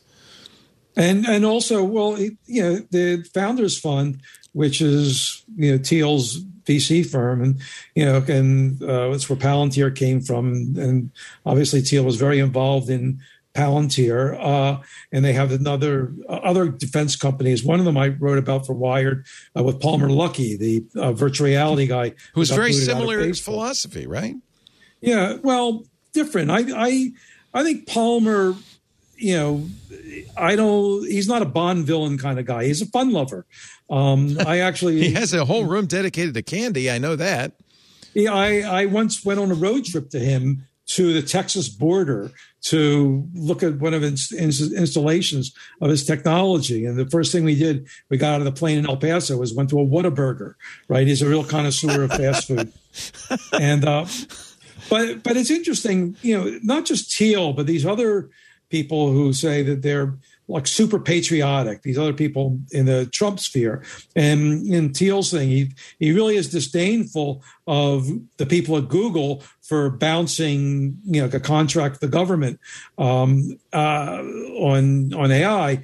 Um, but it seems to me if these people are so patriotic, why don't they pay their taxes? Why do they keep thinking of imaginative ways to avoid paying the taxes that would help the United States defend itself and pay for this technology they're selling to the United States? Thiel is famous, and the book gets into this for having this multi-billion dollar Roth IRA right? And this is something that was like done to help people, you know, of modest means do these little retirement accounts for their own use. And he figured out a way to twist it legally, I guess. Um, but to make it worth billions and billions of dollars, And which was not being the- changed right now.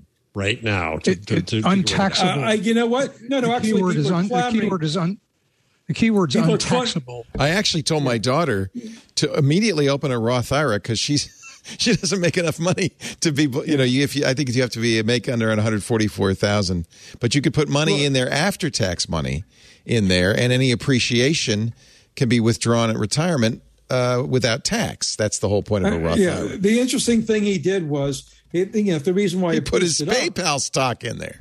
Yeah, yeah, yeah. You're not allowed to do Seventeen hundred dollars worth of PayPal stock that is now worth more than seventeen billion. I think. Yeah, but anyway, it, it, was you know, I, I, But that was completely legal. I feel like. uh, Do you think he's evil? I mean, like, does he think he's like a Bond villain? He's saying, "Oh, I'm just going to decide I'm going to go on the dark side," Well, or he has a he closed- philosophical basis that says, "You know, this makes sense. Why shouldn't people try to get as rich as they can?" Well, I think he's most evil when uh, he secretly funded the Gawker lawsuit uh, for revenge right. for writing about his, you know, status, you know, that he was he was a gay person. For outing He didn't him, really. Yeah, well, he wasn't really in a closet. You know, it was one of those things that people around him knew about it. Um, anyone could find out about it, but they publicized it and kind of made fun of it. Um, and he never forgot that. And he couldn't sue them for what they wrote about him, but he saw the Hulk Hogan suit as a means to do it. And he funded some other people. And he did that secretly. And a lot of people feel feel that uh, if that jury had known that some secretive billionaire was funding the suit to close down the publication, uh, things might have gone the other way in, in that, that lawsuit. Virginia Heffernan's review has this great quote from the book uh, about about him and, uh, and Musk. Peter thinks Musk is a fraud and a braggart. Musk thinks Peter is a sociopath. Okay, not a lot of love lost. uh, not, that we should point I out nothing Peter Thiel has done is illegal, including the That's a good IRA. summary, though. but th- that's a really good summary of those guys. I like that. Isn't that? Isn't that? Um, I don't. I. It's hard. It's hard to say. I- I'm the kind of person that I don't want to say he's an evil person. Nobody, everybody in their own mind thinks they're justified in their beliefs, right?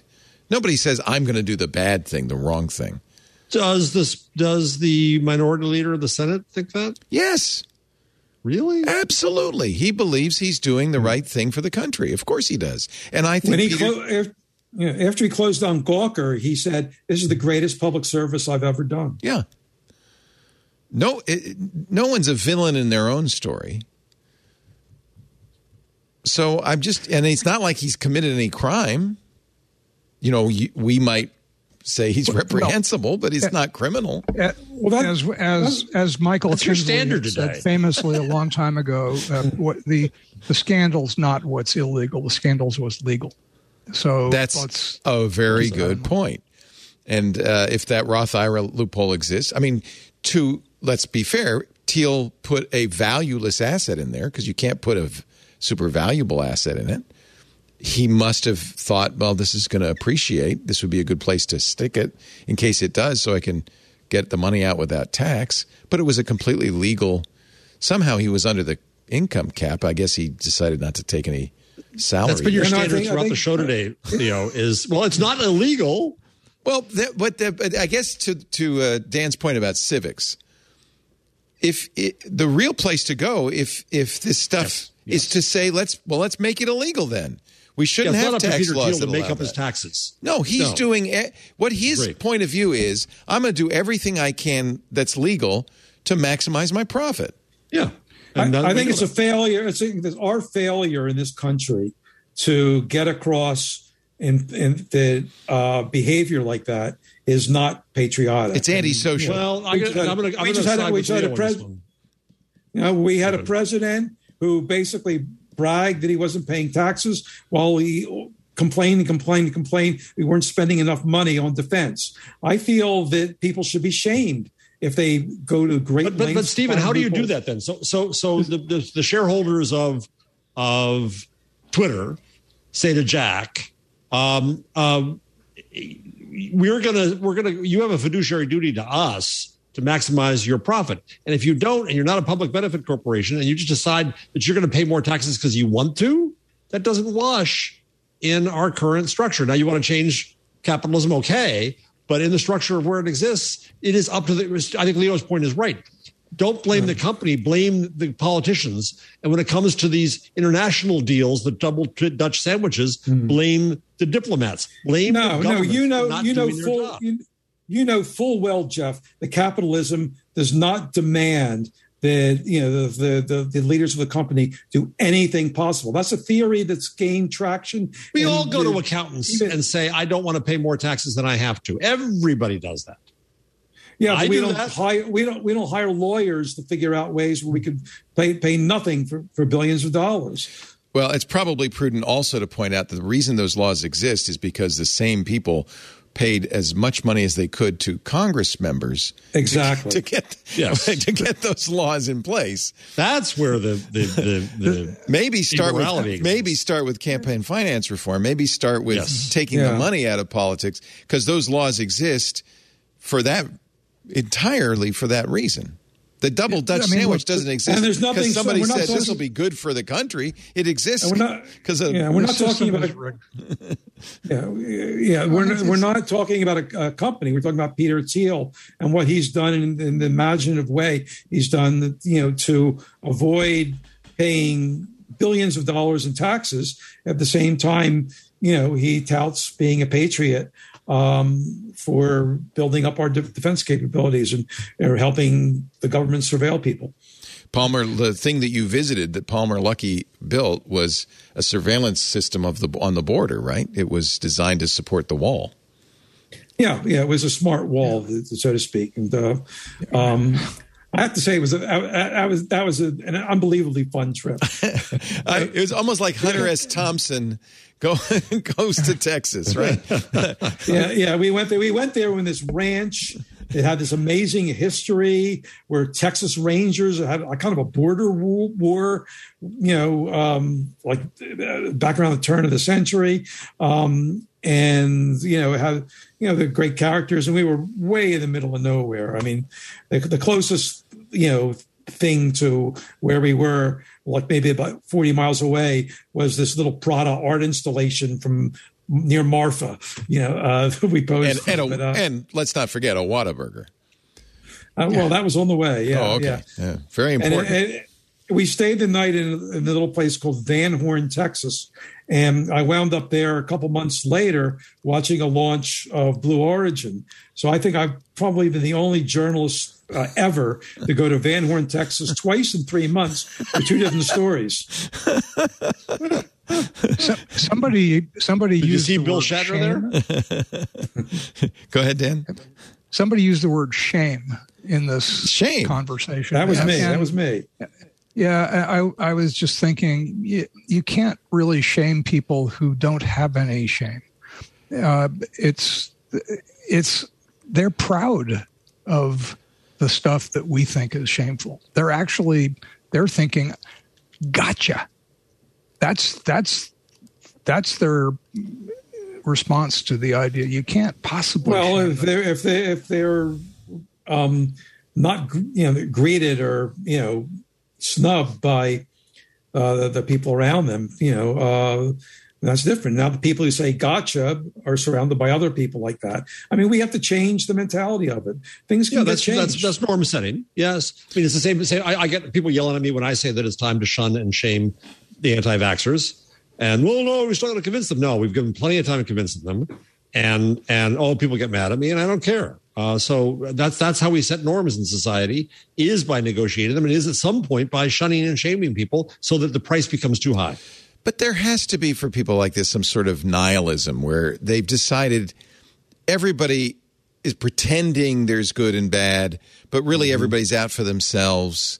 And so I'm not doing anything everybody else is doing. There has to be some some sort of mental gymnastics that they're performing. So they have I don't think they have shame. Um, you know, I think it, it. Donald Trump's a good example. I think it hurt him deeply that the elites of New York never accepted him, but I don't think he was shamed by them. No, no. Uh, if he had been, uh, I didn't see any modification to the behavior. So, I, don't, I don't think he showed any shame, and I, I doubt Peter Thiel feels uh, ashamed of, of anything. Um, well, and the, bi- the biography kind of gets into the early days, and if you want to play a cracker barrel psychologist, um, you know, you could say that you know he was bullied as a kid because he was kind of like a weird kid, just loved chess, um, and you know, um, probably the people around him picked up that um, he was gay, and, he, you know, and were mean to him. They were they bullied him, and so he and, he buried shame. He said, "I'm not going to be ashamed of myself." you know, and then then he goes to. Stanford, and and at Stanford, there's you know uh, at, the, at the time he went, there was a group of people. It wasn't the majority, but it was a, enough of a community of of right wingers and right wingers who really enjoyed making you know owning liberals, let's say, um, you know, and, and baiting them that where he was accepted within that world there. So you There know you go. his you know so those tendencies as you know very right wing libertarianist uh, kind of tendencies got rewarded from the people uh, around him. And you know and, you want to say that helps explain it? I don't know. I mean he's also an incredibly brilliant person. I mean uh, i haven't had much conversation with him um, but i've met him a few times and super super smart guy. What can you say All I can say is I used to play a lot of chess, uh, tournament chess, in uh, at that age, and I was not shunned. Playing chess by itself is not necessarily uh, shunning. Um, although I guess I gather he's pretty good. You you talk about him playing blindfold chess at a founders conference, um, which is not an easy. yeah playing against the collison the, the, Yeah. the co-founder of stripe who was no slouch in uh, intelligence himself Yeah. I'll, take, qu- I'll quote Heffernan again for one quick second, and- some of your listeners may find this deeply offensive. Young Thiel had the usual dandruff club hobbies. He played Dungeons and Dragons, read Tolkien, and aced the SATs. story of my life. But There you, you don't have to be a nihilist just because of that. I'm just saying. I I think you can go in a variety of ways. I'm not gay, so maybe that was maybe that was what put him over the top. I don't know. Maybe he was shunned. Where, where did he grow up? What was he? Did he grow up in Texas? Where did he grow up? No, it was um, New Jersey, uh, California. wasn't it? California. All right. What, what, what, do you, what, do you, what, you got a problem with Jersey? Did you presume the guys from Yeah. Jersey? Well, what is this? I'm just saying. what is this? You got a problem with us? A lot of people grew up in Jersey. You're a little warped. Jeez. I'm just saying. That explains everything. Jeez. All right, let's take Well, it. it's interesting. At, at Facebook, there's this great contrast between Mark Zuckerberg, who you know um, is you know uh, who, among his peers, you know he he, he could be uh, fairly popular. He wasn't like the outcast you see in the in the social network, but not you know kind of overwhelmingly popular uh, guy who with charisma. And Chris Cox who is one of the top executives of Facebook, who is a, a super smart guy, but with the, the life of the campus on Stanford, sort of like the anti Peter Thiel. Huh. You know, and he he he played in a reggae band, and um, he, handsome. he was ath- he was athletic, and, you know, and you know, just like charmed everyone. Um, so uh, he's like like the person. Some people told me that, that like Mark would really like to be Chris Cox. Oh, that's interesting. Not anymore, right? Didn't Cox Cox go is apostate? back. No, no, he's, he's back. He's back. Oh, Oh, yeah. He's no. back. okay. They keep pulling me in. I think is the quote. Let's uh, take a little break. We got a great panel. I uh, I still I've got to find some way to get them to start talking though. They're so uh, reserved. It's uh, Dan Gillmor from Arizona State uh, at the uh, Walter Cronkite School. Great to have you, Steven Levy, legendary slow journalist, at, editor at large at Wired. And You're calling me slow? you said it. I remember at a Foo Camp. You said uh, I, te- I do slow journalism. You're not that slow. You actually you, you, you're you're writing a lot more than you used to. Not not talking about intellect here. no, like slow food. I think it was like the idea was like Yeah, slow yeah. food. I I take my time. you're like a good, like a fine barbecue. Steven. yeah, yeah, yeah. yeah. yeah. You, you, I mean, I've you got, a, roast I've got well. a big green egg out there. I love my big green egg. We could that's what we'll talk about in the next segment is barbecue. Sure. Jeff Jarvis is also here. Uh, you know Jeff from This Week in Google, buzzmachine.com, and of course the Craig Newmark Craig, Graduate School Craig, of Journalism Newmark. at the City University of New York. Our show today brought to you by another friend of the show, Kevin Rose, the dark tipper from Tech TV. And of course, Kevin is a smart investor. He founded Digg, uh, invested early in Twitter and many other companies, worked at Google Ventures. He's now at True Ventures. This man knows finance. He also is a damn fine podcaster. You may remember Diggnation, one of the most successful of all time, podcasts of all time. He's got a new one. It's called Modern Finance. The world of investments has changed. Bitcoin, NFTs, robo investors at the tip of everyone's tongue. How do you know what's right for you? Modern finance helps to demystify crypto, decentralized finance, and more. Kevin uh, is a perfect guy to host this. Listed as a top 25 angel investor by Bloomberg, one of the top 25 most influential people on the web, according to Time magazine. His job demystify crypto, the world of NFTs without dumbing it down. He's so good at that. In fact, I didn't know anything about NFTs until it, it was actually their debut episode, which I, I think started started at the beginning, uh, where they explain NFTs. There's two shows on the feed for Modern Finance: the weekly consensus episodes that explore the weekly news, distill it into digestible information.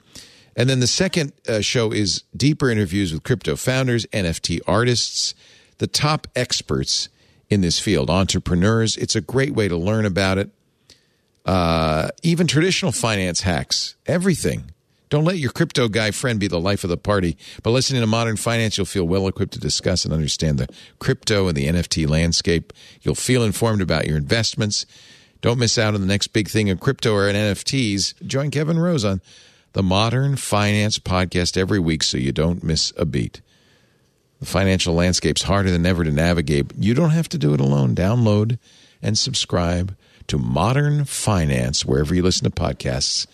Look at all these episodes. He's been just cranking them out. So much stuff. I've, I'm a little behind. I got to catch up.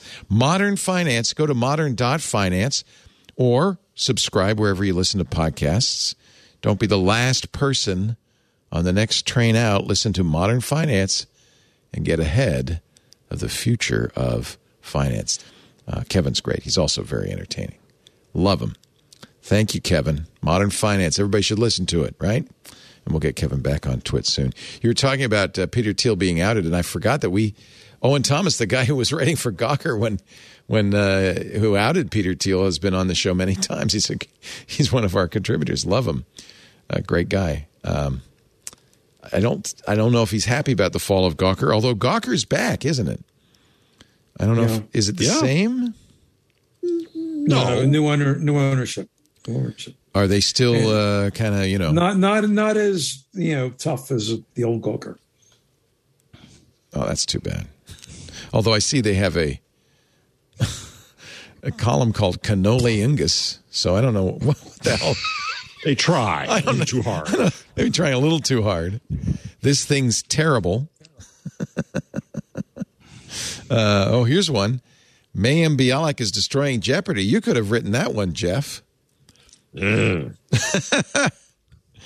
are you over her? Or, uh, is she is he full time host now? No, no, she's going to uh, uh, share the hosting for a while while they figure out what to do, which should be to fire all the Sony executives who screwed this up so Boy, did they screw it up. Boy, did they screw it up. But you know, I think it's a testament to how good Alex Trebek was. That's a Yes. there's something about that show. It's a hard replace. show to do, and he's very hard, very hard to replace. Somebody suggested, actually, this is from the Gawker story, and I agree. A, a comedian like Marc Maron would be perfect. Maron's just got that right attitude for the whole thing. I don't know. Yeah, I, my problem with her is she's doing the brain supplement commercials, Yeah. and though she she and her children did get the vaccination for COVID, she's been uh, vax skeptical otherwise, and so you have a show that is based on supposedly fact and knowledge, and this is who you're going to have representing. This is going to get me in all kinds of trouble. You're going to get tons of emails out. You know, she's Well, she's beloved because of the Big Bang Theory, right? She was. I liked her on The Big Bang Theory, but Yeah. but as a spokesman for truth, eh, not so much. Yeah. You know, she, okay, she studied neuroscience, but she's an actor. Let's face it. Yeah. That's that's her real job, not not neuroscience. Uh, you want to watch as a raven takes out a Google Yeah, drone? yeah, yeah. You want? I put this up there. You want to see this? I know this is this is Jeff's this is Jeff's Prime uh, story.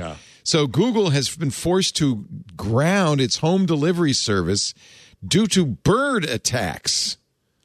Here's an Australian raven attacking a drone attacking a drone delivering coffee. This is uh, there's the drone. Somebody's t- say, "Oh, look, cool! There's a Google drone delivering coffee," and then wait for it.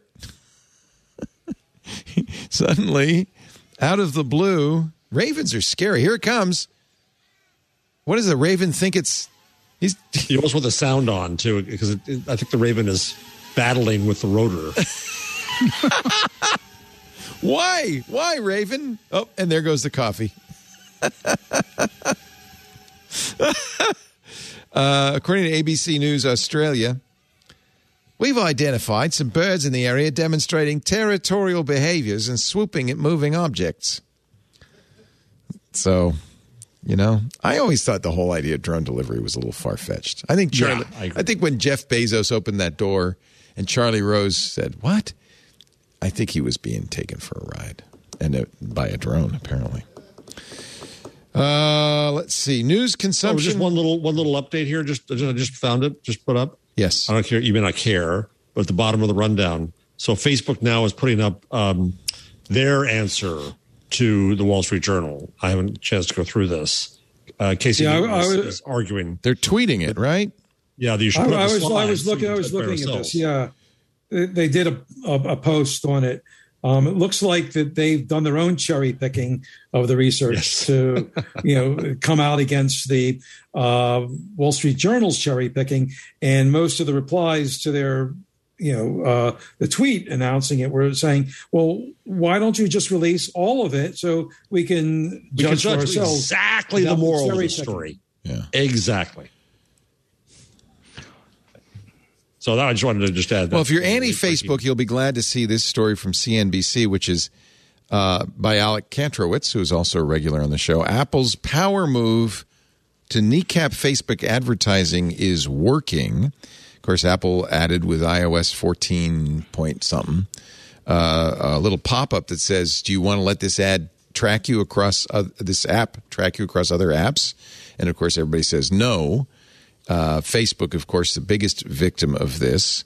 Um, Alex interviewed a number of people who had been buying uh, Facebook ads. Who were uh, well, he talks to a guy named Aaron Paul, who's a perf- something a brand new uh, job description, a performance Facebook marketer, whatever that is. Uh, Paul has a company called Carousel. He says we've moved from spending millions of dollars every day on Facebook to just a few hundred thousand dollars because we don't have any information about what we're buying anymore. We're just completely running blind, he said. Now, in my book, making the job tougher for a performance Facebook marketer seems like probably a pretty good idea. I mean, I could see why he might not be too happy about it. He's moved his ad budget elsewhere, according to uh, Alex, Snapchat and TikTok. But also, he says silent killers like email. Oh, good. More spam. Uh, on Twitter, Facebook marketers discussing Apple's changes almost unanimously agreed they're going to move off Facebook too. Could be a lot of money fleeing Facebook. Was do you think Tim Cook? This was Tim Cook's plan. Oh yeah, he doesn't like Facebook, or he doesn't like spying. No, it's well, it's actually it's it's part of it's no, it's it's also like uh, Murdoch. When you fail at advertising, Right. Um, it's good for Apple. You find an alternative strategy, number yeah. one. And number two, you find whatever power you have to disadvantage your competitors who still depend upon advertising, which both of them done. And I'm not I'm not equating Cook to Murdoch because Murdoch to me is is the is the gross devil of all devils. Um, but I am saying as, as a strategy, it's kind of the opposite of the feature as a bug, the failure as a feature. Kantrowitz uh, quotes uh, the CEO of 365 Holdings, a company that owns e commerce brands and advertises extensively online. Uh, Kelsey Lerich says, I don't think Tim Cook is this benevolent privacy person. They're making strategic decisions, Apple is, that affect the market cap, not practical decisions that serve their customers or serve their users. I think you can make a pretty good argument that giving users of uh, iOS devices a way to say no to being spied on, that's a that's more than just strategy. Now the question I have is how long Apple's purity on privacy will last. exactly. Um, this this is you know, as we know, Tim Cook is going to live forever and never ever change his mind. uh, so what's what's the next crowd going to do? Apple's yeah. ass- assembling one hell of a database about users of its ecosystem, uh, uh, and is has gone into some advertising itself at this point. When I use Apple News, gonna, when I use Apple News, gonna, their their product is laden with ads. Are those ads? Right. Are they coming from the publishers? Are they coming from Apple? I think yeah. Apple's selling so, ads. So we, we just I just think we should maybe say good idea for this, but uh, the idea that users have the choice. But uh, I, I, think the notion that Apple is going to be pure for a long time to come is kind of unlikely. You know, it, it's not a great idea to outsource our privacy enforcement to a two trillion dollar company. That's a good way to put it. Yes. Yeah, it's a very good way to put it. Uh, who should we outsource it to? well, how about the people we elect oh, them. to make laws uh, to government, government is the worst threat to privacy, not its greatest protector. What is there anything? Uh, uh, assuming that that both of you are right, is there anything an individual can do to protect their privacy themselves? Yeah, don't say it. at some level, I mean, I know that's glib, and I'm being a smartass, but at some level if you put anything out there, once you give it up, I mean, I wrote a book about this. Since everybody's plugging their books tonight, I'll plug mine. Nobody bought it, so what the hell? Called Public Parts. um, where as soon as you re- tell someone something else, you have lost control of that. It's not it's not yours anymore. You may think it's yours, but in that transaction of telling someone else, whether it's one person or whether it's the world on Facebook, you've lost control of it, and you now depend upon the ethics of that other person and how they treat it. And that's the one thing that questions lie. The, the one thing that Facebook actually doesn't use is the content of stuff that you write in your comments on Facebook. You know, they they they know what you look at on the web. Um, they know what you look at at the news feed. If you stop something on the news feed and you know just for like a couple seconds, they know that oh, that Oh, person's they're reading it. That Yep. you know, I mean, it's, it's the stuff that you do, just doing stuff is what they collect. And that's why it's so dangerous. And the stuff you do not only inside of Facebook, but outside of Facebook. So, um, and, and it's not just Facebook doing that. One thing, and maybe we could segue into, uh, that, that New York Times story about how Facebook is, you know, promoting itself, um, uh, on on Facebook and and then something the Times is doing.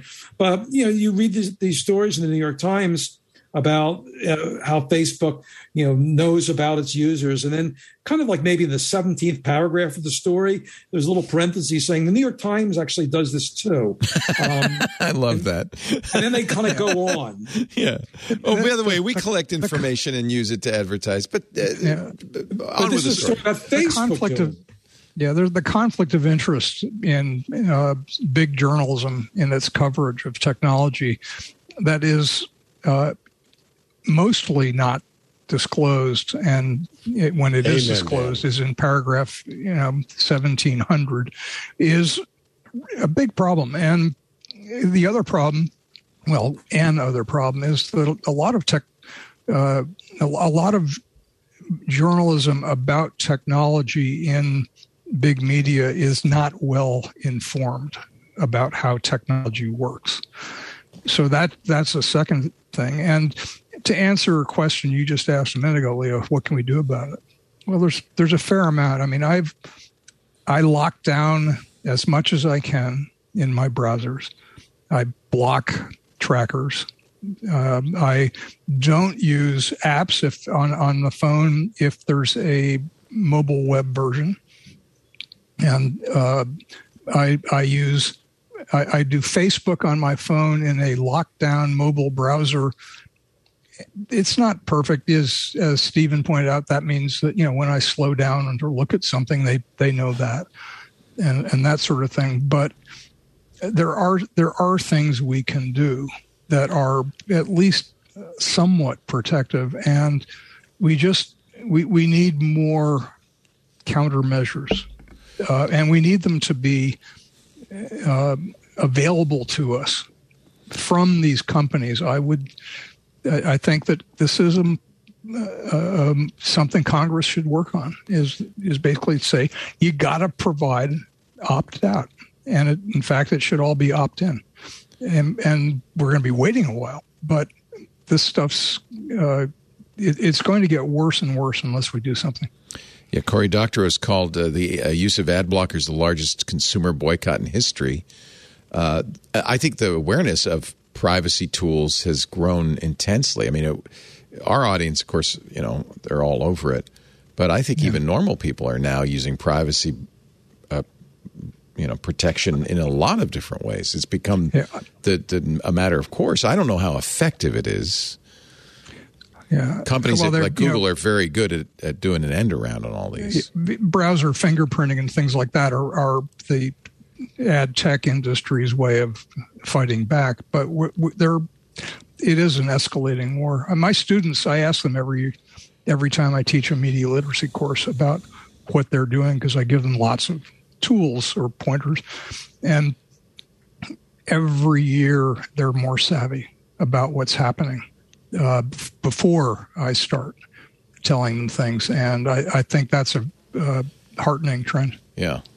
Yeah, I mean, I started a degree in engagement journalism, social journalism, and um, this year more than ever, the students are more hostile to social media. But the conversation we've had is see the trees for the forest. You may you may dislike, and it's fine to dislike Facebook as a company, or Twitter as a company, or TikTok as a company, but the people who are there, um, are the ones who you want to end up serving, and you've got to go to where they are, and and so turn your your your aspect ratio around when it comes to how you deal with people who there's two billion people. You're going to ignore them all? You can't. You've got to figure out a way to do it. You were talking, Steven. th- This tweet probably summarizes what you were talking about from Daphne Keller uh, from the Stanford uh, Cyber Policy Center. You could write a dissertation on these two news stories alone. One, the New York Times covering Facebook's efforts to shore up its reputation.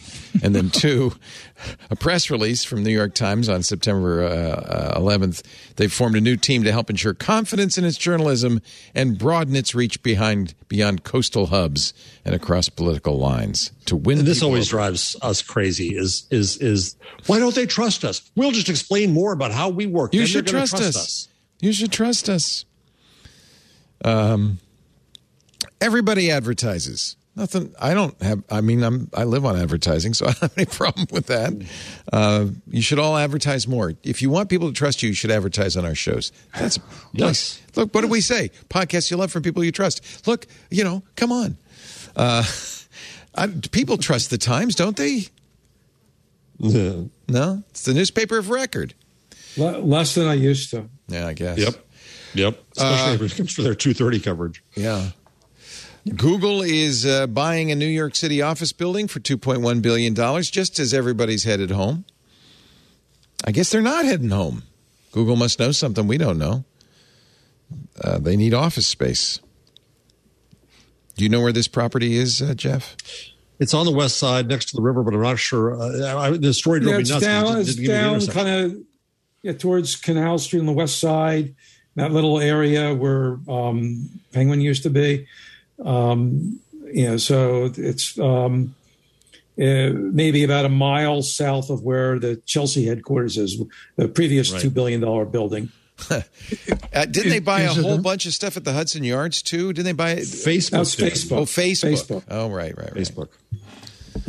Buy Is or it a new building? I mean, what are the trends? This is a Yeah, new this is building. new. It's being built. This is a new one. Yeah. Yeah. Yeah, So, but what I'm I'm curious what the office space trends are in New York. It had to have taken a big hit during the Absolutely. uh, during 2000 and uh, 2020 and, and at least part of this year. I'm just wondering if if it's underwater. What what the overall? Well, I mean, it, it, look, it's greatly reduced. Um, I literally live across the street from where Facebook is now, and you know, um, I could look down to this giant room where they used to have, you know, their, you know, uh, big meetings, and you know, no one's there. That's how you get your scoops. now I know. A pair of binoculars and a parabolic A microphone. and- telescope can do What do you wonders. mean? I, I have a strong Wi-Fi, you know. Google But uh, says. it's also it's, all, it's also across the street from AOL. So, so Oh, you- oh, you're Same- set. Nothing, nothing you want to know about that. no. Yeah, yeah, but you know, but I, I think it's a long term bet. It shows they think they're going to be around through all their history.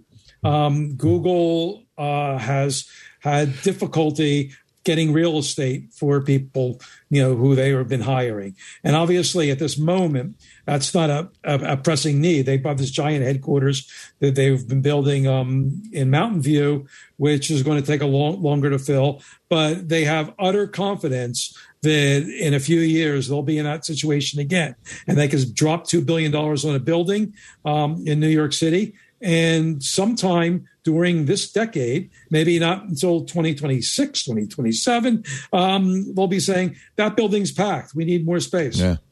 Google also says they like to own the space because they like to reconfigure it as needed. In fact, remember remember the silly video that we showed of the inflatable privacy wall that took Oh, yeah. about Yeah. half an Yeah. hour to inflate?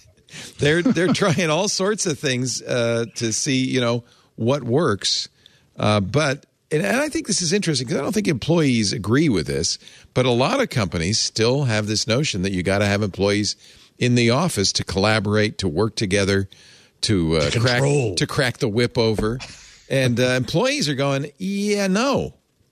There's a very, I think there's an interesting trend going on. Absolutely. Wi- well, a perfect example. There's 70 um, ships sitting outside of Long Beach right now that can't be unloaded because there are not enough longshoremen. They're not. They're not enough truck drivers. People are not going back to work. There's a strike in effect going on. They're saying we're not going to work in those crap jobs anymore. I don't know. Well, and you you laughed at me for reading the, the, the, the book The Box, which was all You were about right. how shipping changed. It's, it's 70 phenomenal, yes. container ships floating outside of Long Beach right now. It's Which is crazy. why we Well, can't it's get more- our it's, toilets. it's more it's, it's more pleasant to work in a Google office than to move big boxes around. Well, that's true. Um, you know, the the downside of working in a Google office in California is a lot of people have to sit on a bus for an hour, hour and a half. Um, you know, with, with you know uh, using the Wi-Fi, uh, you know, to go back and forth. But in New York City, you know, most of the Google employees are a relatively short subway ride away. So um, I think the one of the problems filling that it's actually kind of fun to work at Google if you don't have to hand, handle a bad commute. Uh, I know, I, but there's a little bit of a employee revolt going on both at Google and at Apple.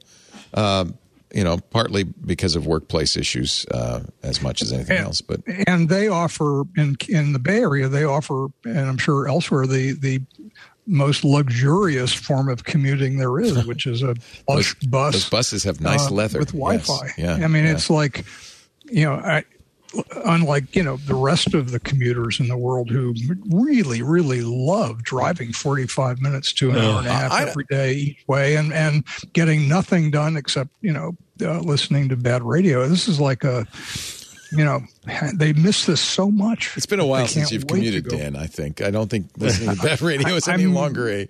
I need a sarcasm emoji to go with that. I don't think. I don't think that's. But Google only does that because they have to, right? Because they're trying to attract employees. I mean, I, Yeah. I still think there's a move not to go back to work. I think a lot of people, I agree. even Yes. engineers, especially engineers, they can work hmm. at home. They well, don't want to. child, child, child care is like an issue, you know. Yeah. So th- th- That's another basically, shortage. You know, um, that that's the one thing. You remember when Google tried to do their own, you know, uh, daycare, you know, and they wound up spending millions of dollars and you know on in this thing and hiring these um, you know, child psychologist experts to be the teachers, and uh, and it was in Santa Cruz, and it was a kind of a crazy situation that kind of blew up. Yeah.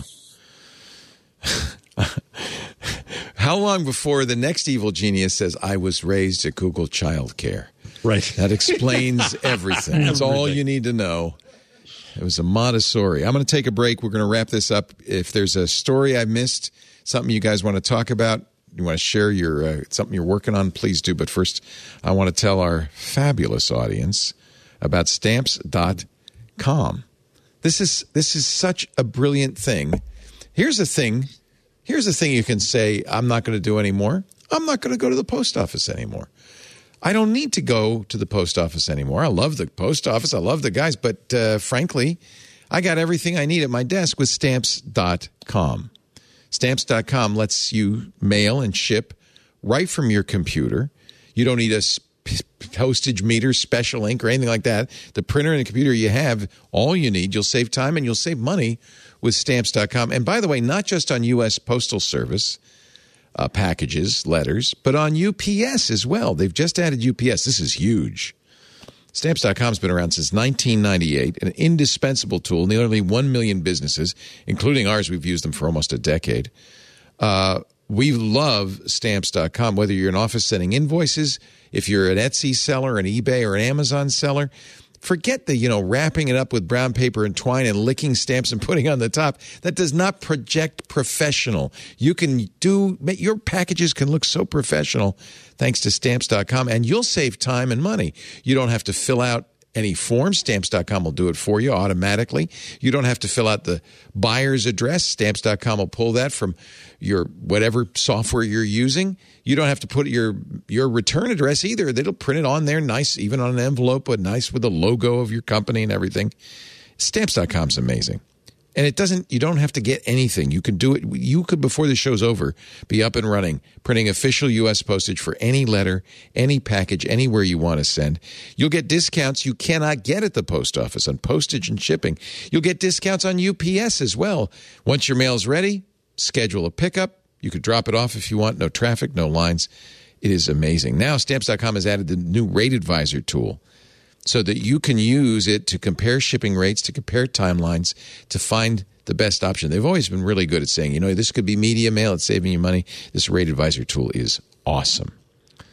If you haven't tried them yet, I don't know why not. We've been customers and partners since 2012. I'm a big fan. We've got the USB scale. We have a really good offer. You save time and money with stamps.com. There's no risk. We've got a great promo code TWIT. You get a special offer. It includes a four week trial, free postage, a digital scale. There's no long term commitment, no contract. Here's what you do you go to stamps.com. Up in the right there, you'll see a, a microphone.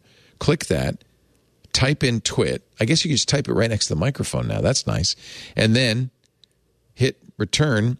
You'll get an amazing deal $110 value. Stamps.com. Promo code TWIT. You're going to love it. Never go to the post office again. If you're not using it, I don't know why. It's a must. Stamps.com. Um, the CIA and NSA use ad blockers just to add to that conversation. This uh, story from Vice and Motherboard. Um, the intelligence community has deployed ad blocking technology, according to a letter sent by Congress and shared with Motherboard. So, if it's good enough for the FBI, the DEA, the DHS, the DOD, and the CIA and NSA, it's good enough for me. Just don't block our ads. The part of the reason they do it is because of mal for what they call malvertising, malware in the the ads. These automated ad uh, sales technologies don't aren't able to screen for malware, so that's a good reason to uh, to block them. Anything else uh, I missed that we want Uh, to you talk may not about? like this one, but I found this just interesting. The Amazon high tech hair salon. Yes, it opened in May. But have you Hmm. seen this? These reports from there? I, I, I had no idea. We talked about it when they opened it. Uh, I haven't, you know, it's in where is it? Paris or somewhere?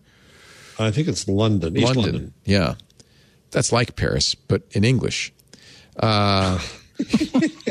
Yeah, but with with no gas and nothing on the grocery Yeah. shelves now. Yes. Here's a uh, article. I went to Amazon's high tech hair salon and and virtually dyed my hair pink, and then got the best haircut I've ever had. Writes Kate Duffy for Business Insider.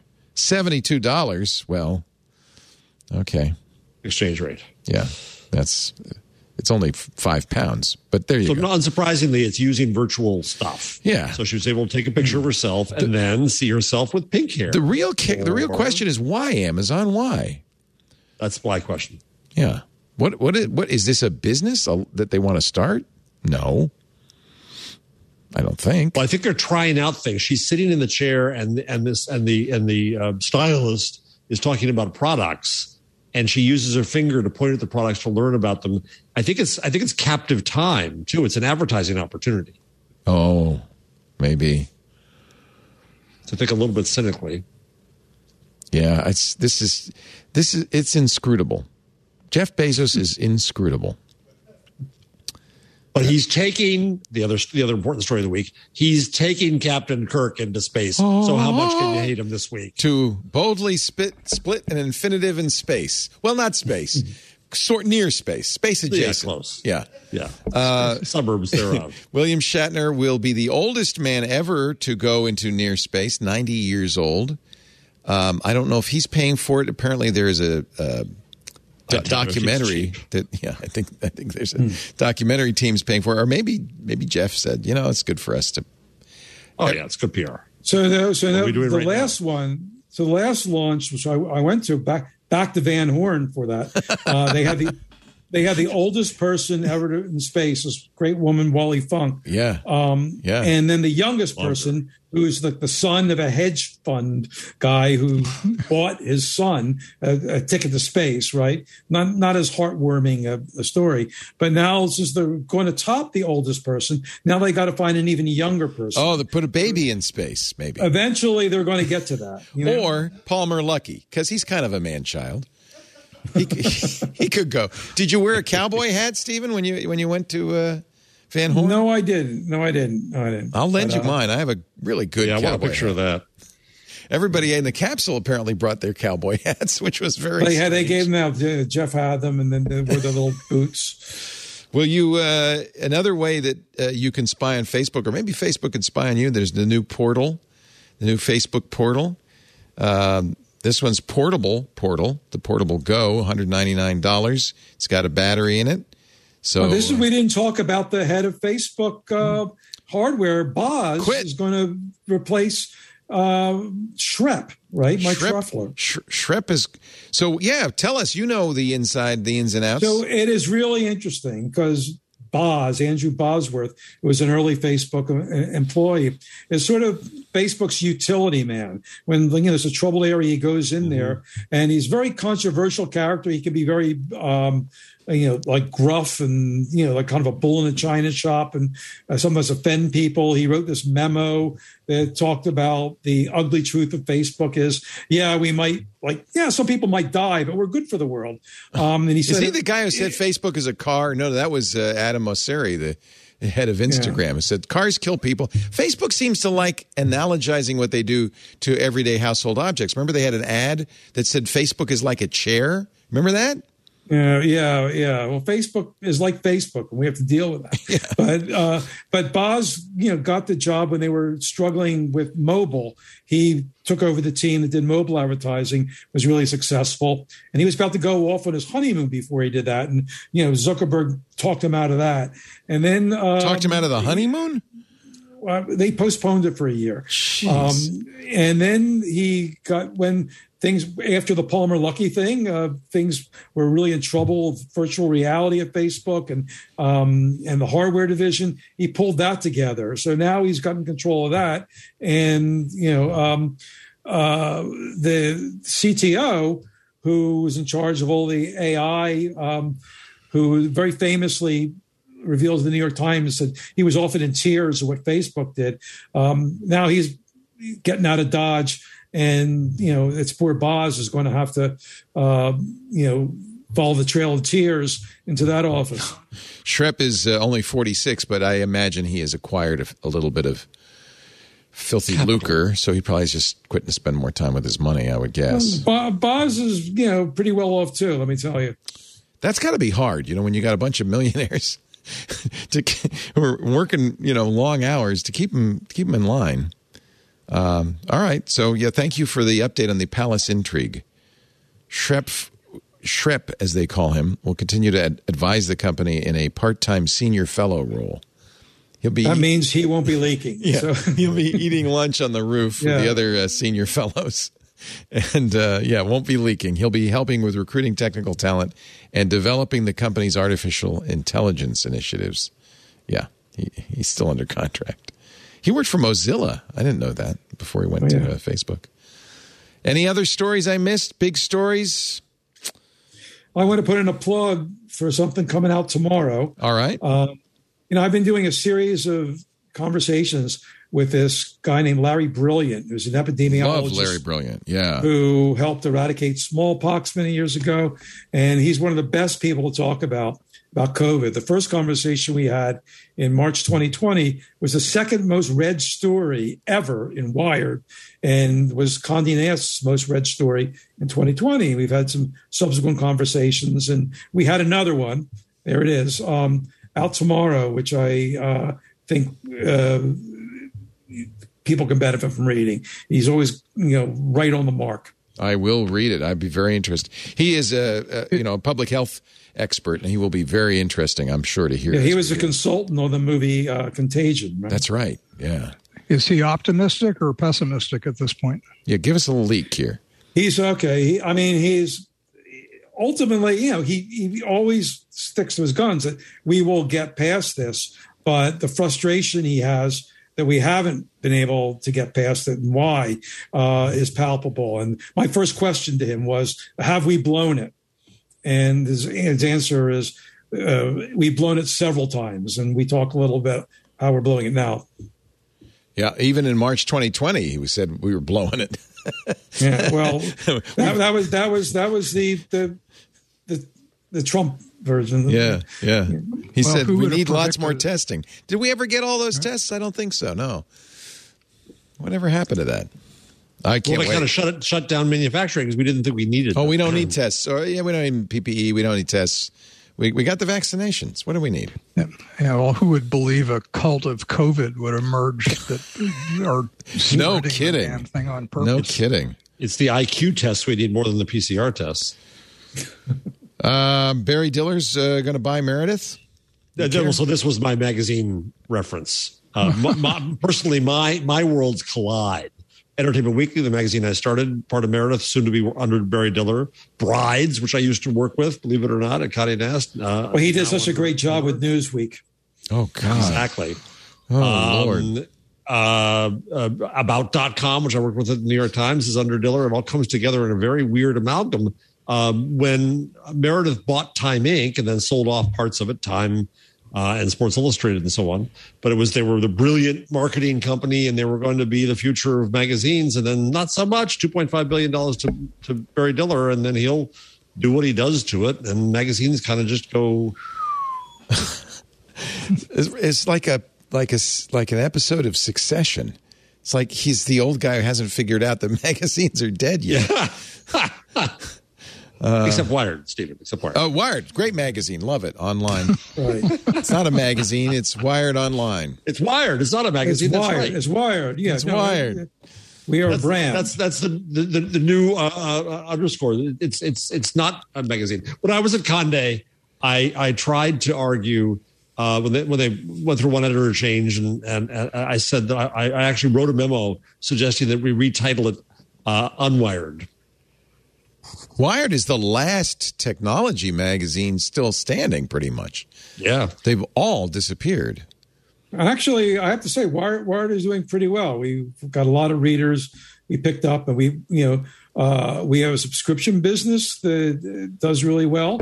Um, you can't read my, you don't get my newsletter, my weekly newsletter, unless you're a subscriber. That's right. And you know, and we, and and as an extra punishment, we often paywall it. So uh, if we go to the column, the newsletter, uh, you get a little thing saying, well, you have to subscribe to read it, but it's only five dollars if you follow that link For a whole year.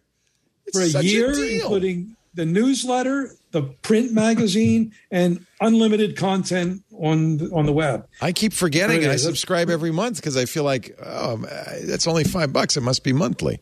Yeah, you it's that's like one twelfth or even nothing. less of, of a Substack of a single Substack. Yeah. We charge seven bucks a month for Club Twit. You're, you're putting me to shame. Uh, anything, Dan? Anything I missed? Anything you want to plug? What are you working on? Uh, I, I'm not working on anything particular, but I do think the uh, uh, something that is worth mentioning is the infamous uh, NSO group um, Pegasus spyware was found on the several phones of a Hungarian journalist who just happened to be looking into the uh, affairs of the uh, leader of Hungary, who's moving fast toward China level dictatorship. Uh, we, it's yet another issue that politicians, I think, actually like the fact that this stuff exists. I don't think that they really are against it, and we have to find ways to fight back. Well, that's an excellent point. And NSO Group uh, claims they don't sell to uh, totalitarian regimes, but as far as we can tell, every single example of discovering their their spyware on iPhones is for Bahrain, is for Hungary, it's for it's for totalitarian regimes. It's just a pure coincidence that Just it ends up on, on journalists and activists Yeah. and human rights uh, people's phones. It's just It's not our intent. We didn't we didn't think so. we didn't plan it that way. Uh, yeah, actually, Apple right before iOS 15 last week, 14.8 came out to patch a uh, Pegasus uh, zero-click exploit that went right through the I, Apple BlastDoor that was supposed to keep those uh, those non-click uh, hacks away. So even Yeah, Apple is scrambling to keep up with these guys. Yeah, the iMessage architecture is kind of bad. It's hard to They have to. secure. They really have to fix Yeah. that. Yeah. Thank you. It's so great to have all three of you. Really uh, an honor and a, a privilege for me to be able to talk to all three of you. Dan Gillmor, uh, thank you for being here. Uh, Arizona State University is lucky to have you at the Walter Cronkite School. Uh, DanGillmor.com. Um, I'm going to have to go back and, and read my copy, read the media, and find out what you warned us about because it happened. Whatever it was, I think it happened. Remind me when you've read it. I forgot. I told you, people. Uh, thank you for being here, Dan. Thank you, Steven Levy. Uh, always been one of my heroes. I love every book you write. I read every book you write, uh, and I'm Thank you. Proud to have him. I even paid five bucks just to read you on Wired. Thank you, editor at large at Wired. Jeff Jarvis. Of course, you'll be back. Uh, will you be back on Thursday? Yes, I'll be back Wednesday. Oh, yeah, I'll be back Wednesday. Wednesday. Thursday, Wednesday. I'm sorry. Wednesday. Jeez, yeah, jeez, God, I didn't man. move. I didn't move the show. no, I still. I, still- can, I, I know where I can move you in Florida. Yeah, I was just there. Good. Is it nice? The food good? Yeah, yeah, yeah. Yeah, They right. walk in. They walk in at every meal. It's nice. Oh, that's nice. Okay. they have a happy hour once a week. Not long from now, I'm afraid. Uh, tell me about it. it happens fast. Jeff Jarvis, Buzz Machine. Wait a minute, I'll do the whole thing. Director of the Tow-Knight Center for Entrepreneurial and Journalism at the Craig Newmark Graduate School of Journalism at City University, of New York. Frank Sinatra called him a bum. Uh, he is, of course, the esteemed JJ. Thank you, Jeff. Thank you, everybody. Thank you, Dan. boss. Thank you, Steven. We do this week in tech. Ev- Rarely do we have such an esteemed panel. I have to say, it was really fun. Uh, but we we we try every uh, Tuesday, every Sunday rather, two p.m. Pacific, five p.m. Eastern time, twenty one hundred UTC. Although I think, I wish we were in Samoa. They've abandoned daylight saving time. I don't I don't know when do we change after Halloween. So we got another month, but I think summertime is ending in some jurisdictions. So we are currently at 2100 UTC. We'll just leave it for that. You can do the math. Uh, you can. Wa- reason I mentioned the time we do the show is you can watch us live at YouTube. Well, I'll tell you what. Best thing to do. We have all of the different live streams: YouTube, Twitch, Ustream at one place on our website, twit.tv slash live. You choose the stream you want. There's also audio streams there, thanks to Spreaker and others. Twit.tv slash live. If you're watching live, chat live. irc.twit.tv. That's the free one. If you uh, are a member of Club Twit, we've got a great Discord for y'all. Uh, Club Twit members pay seven bucks a month. They get ad-free versions of all our shows, access to the Discord, of course, uh, the Club Twit Plus feed. All of that is available at twit.tv slash club twit. This show also is on YouTube uh, after the fact, so you can watch there, or you can download episodes, audio or video, from our website at twit.tv. Best thing to do be subscribe in your favorite podcast application. And if you do, and they allow reviews, do me a favor, would you? Do me a solid, as the kids say. Uh, leave us a five. They, they don't say that anymore, do they? Leave us a five star review, and, and let the world know you listen to Twit. Thank you, everybody, for joining us. We'll see you next this time. Another Twit amazing. is in the can. Doing the Twit. Doing the Twit.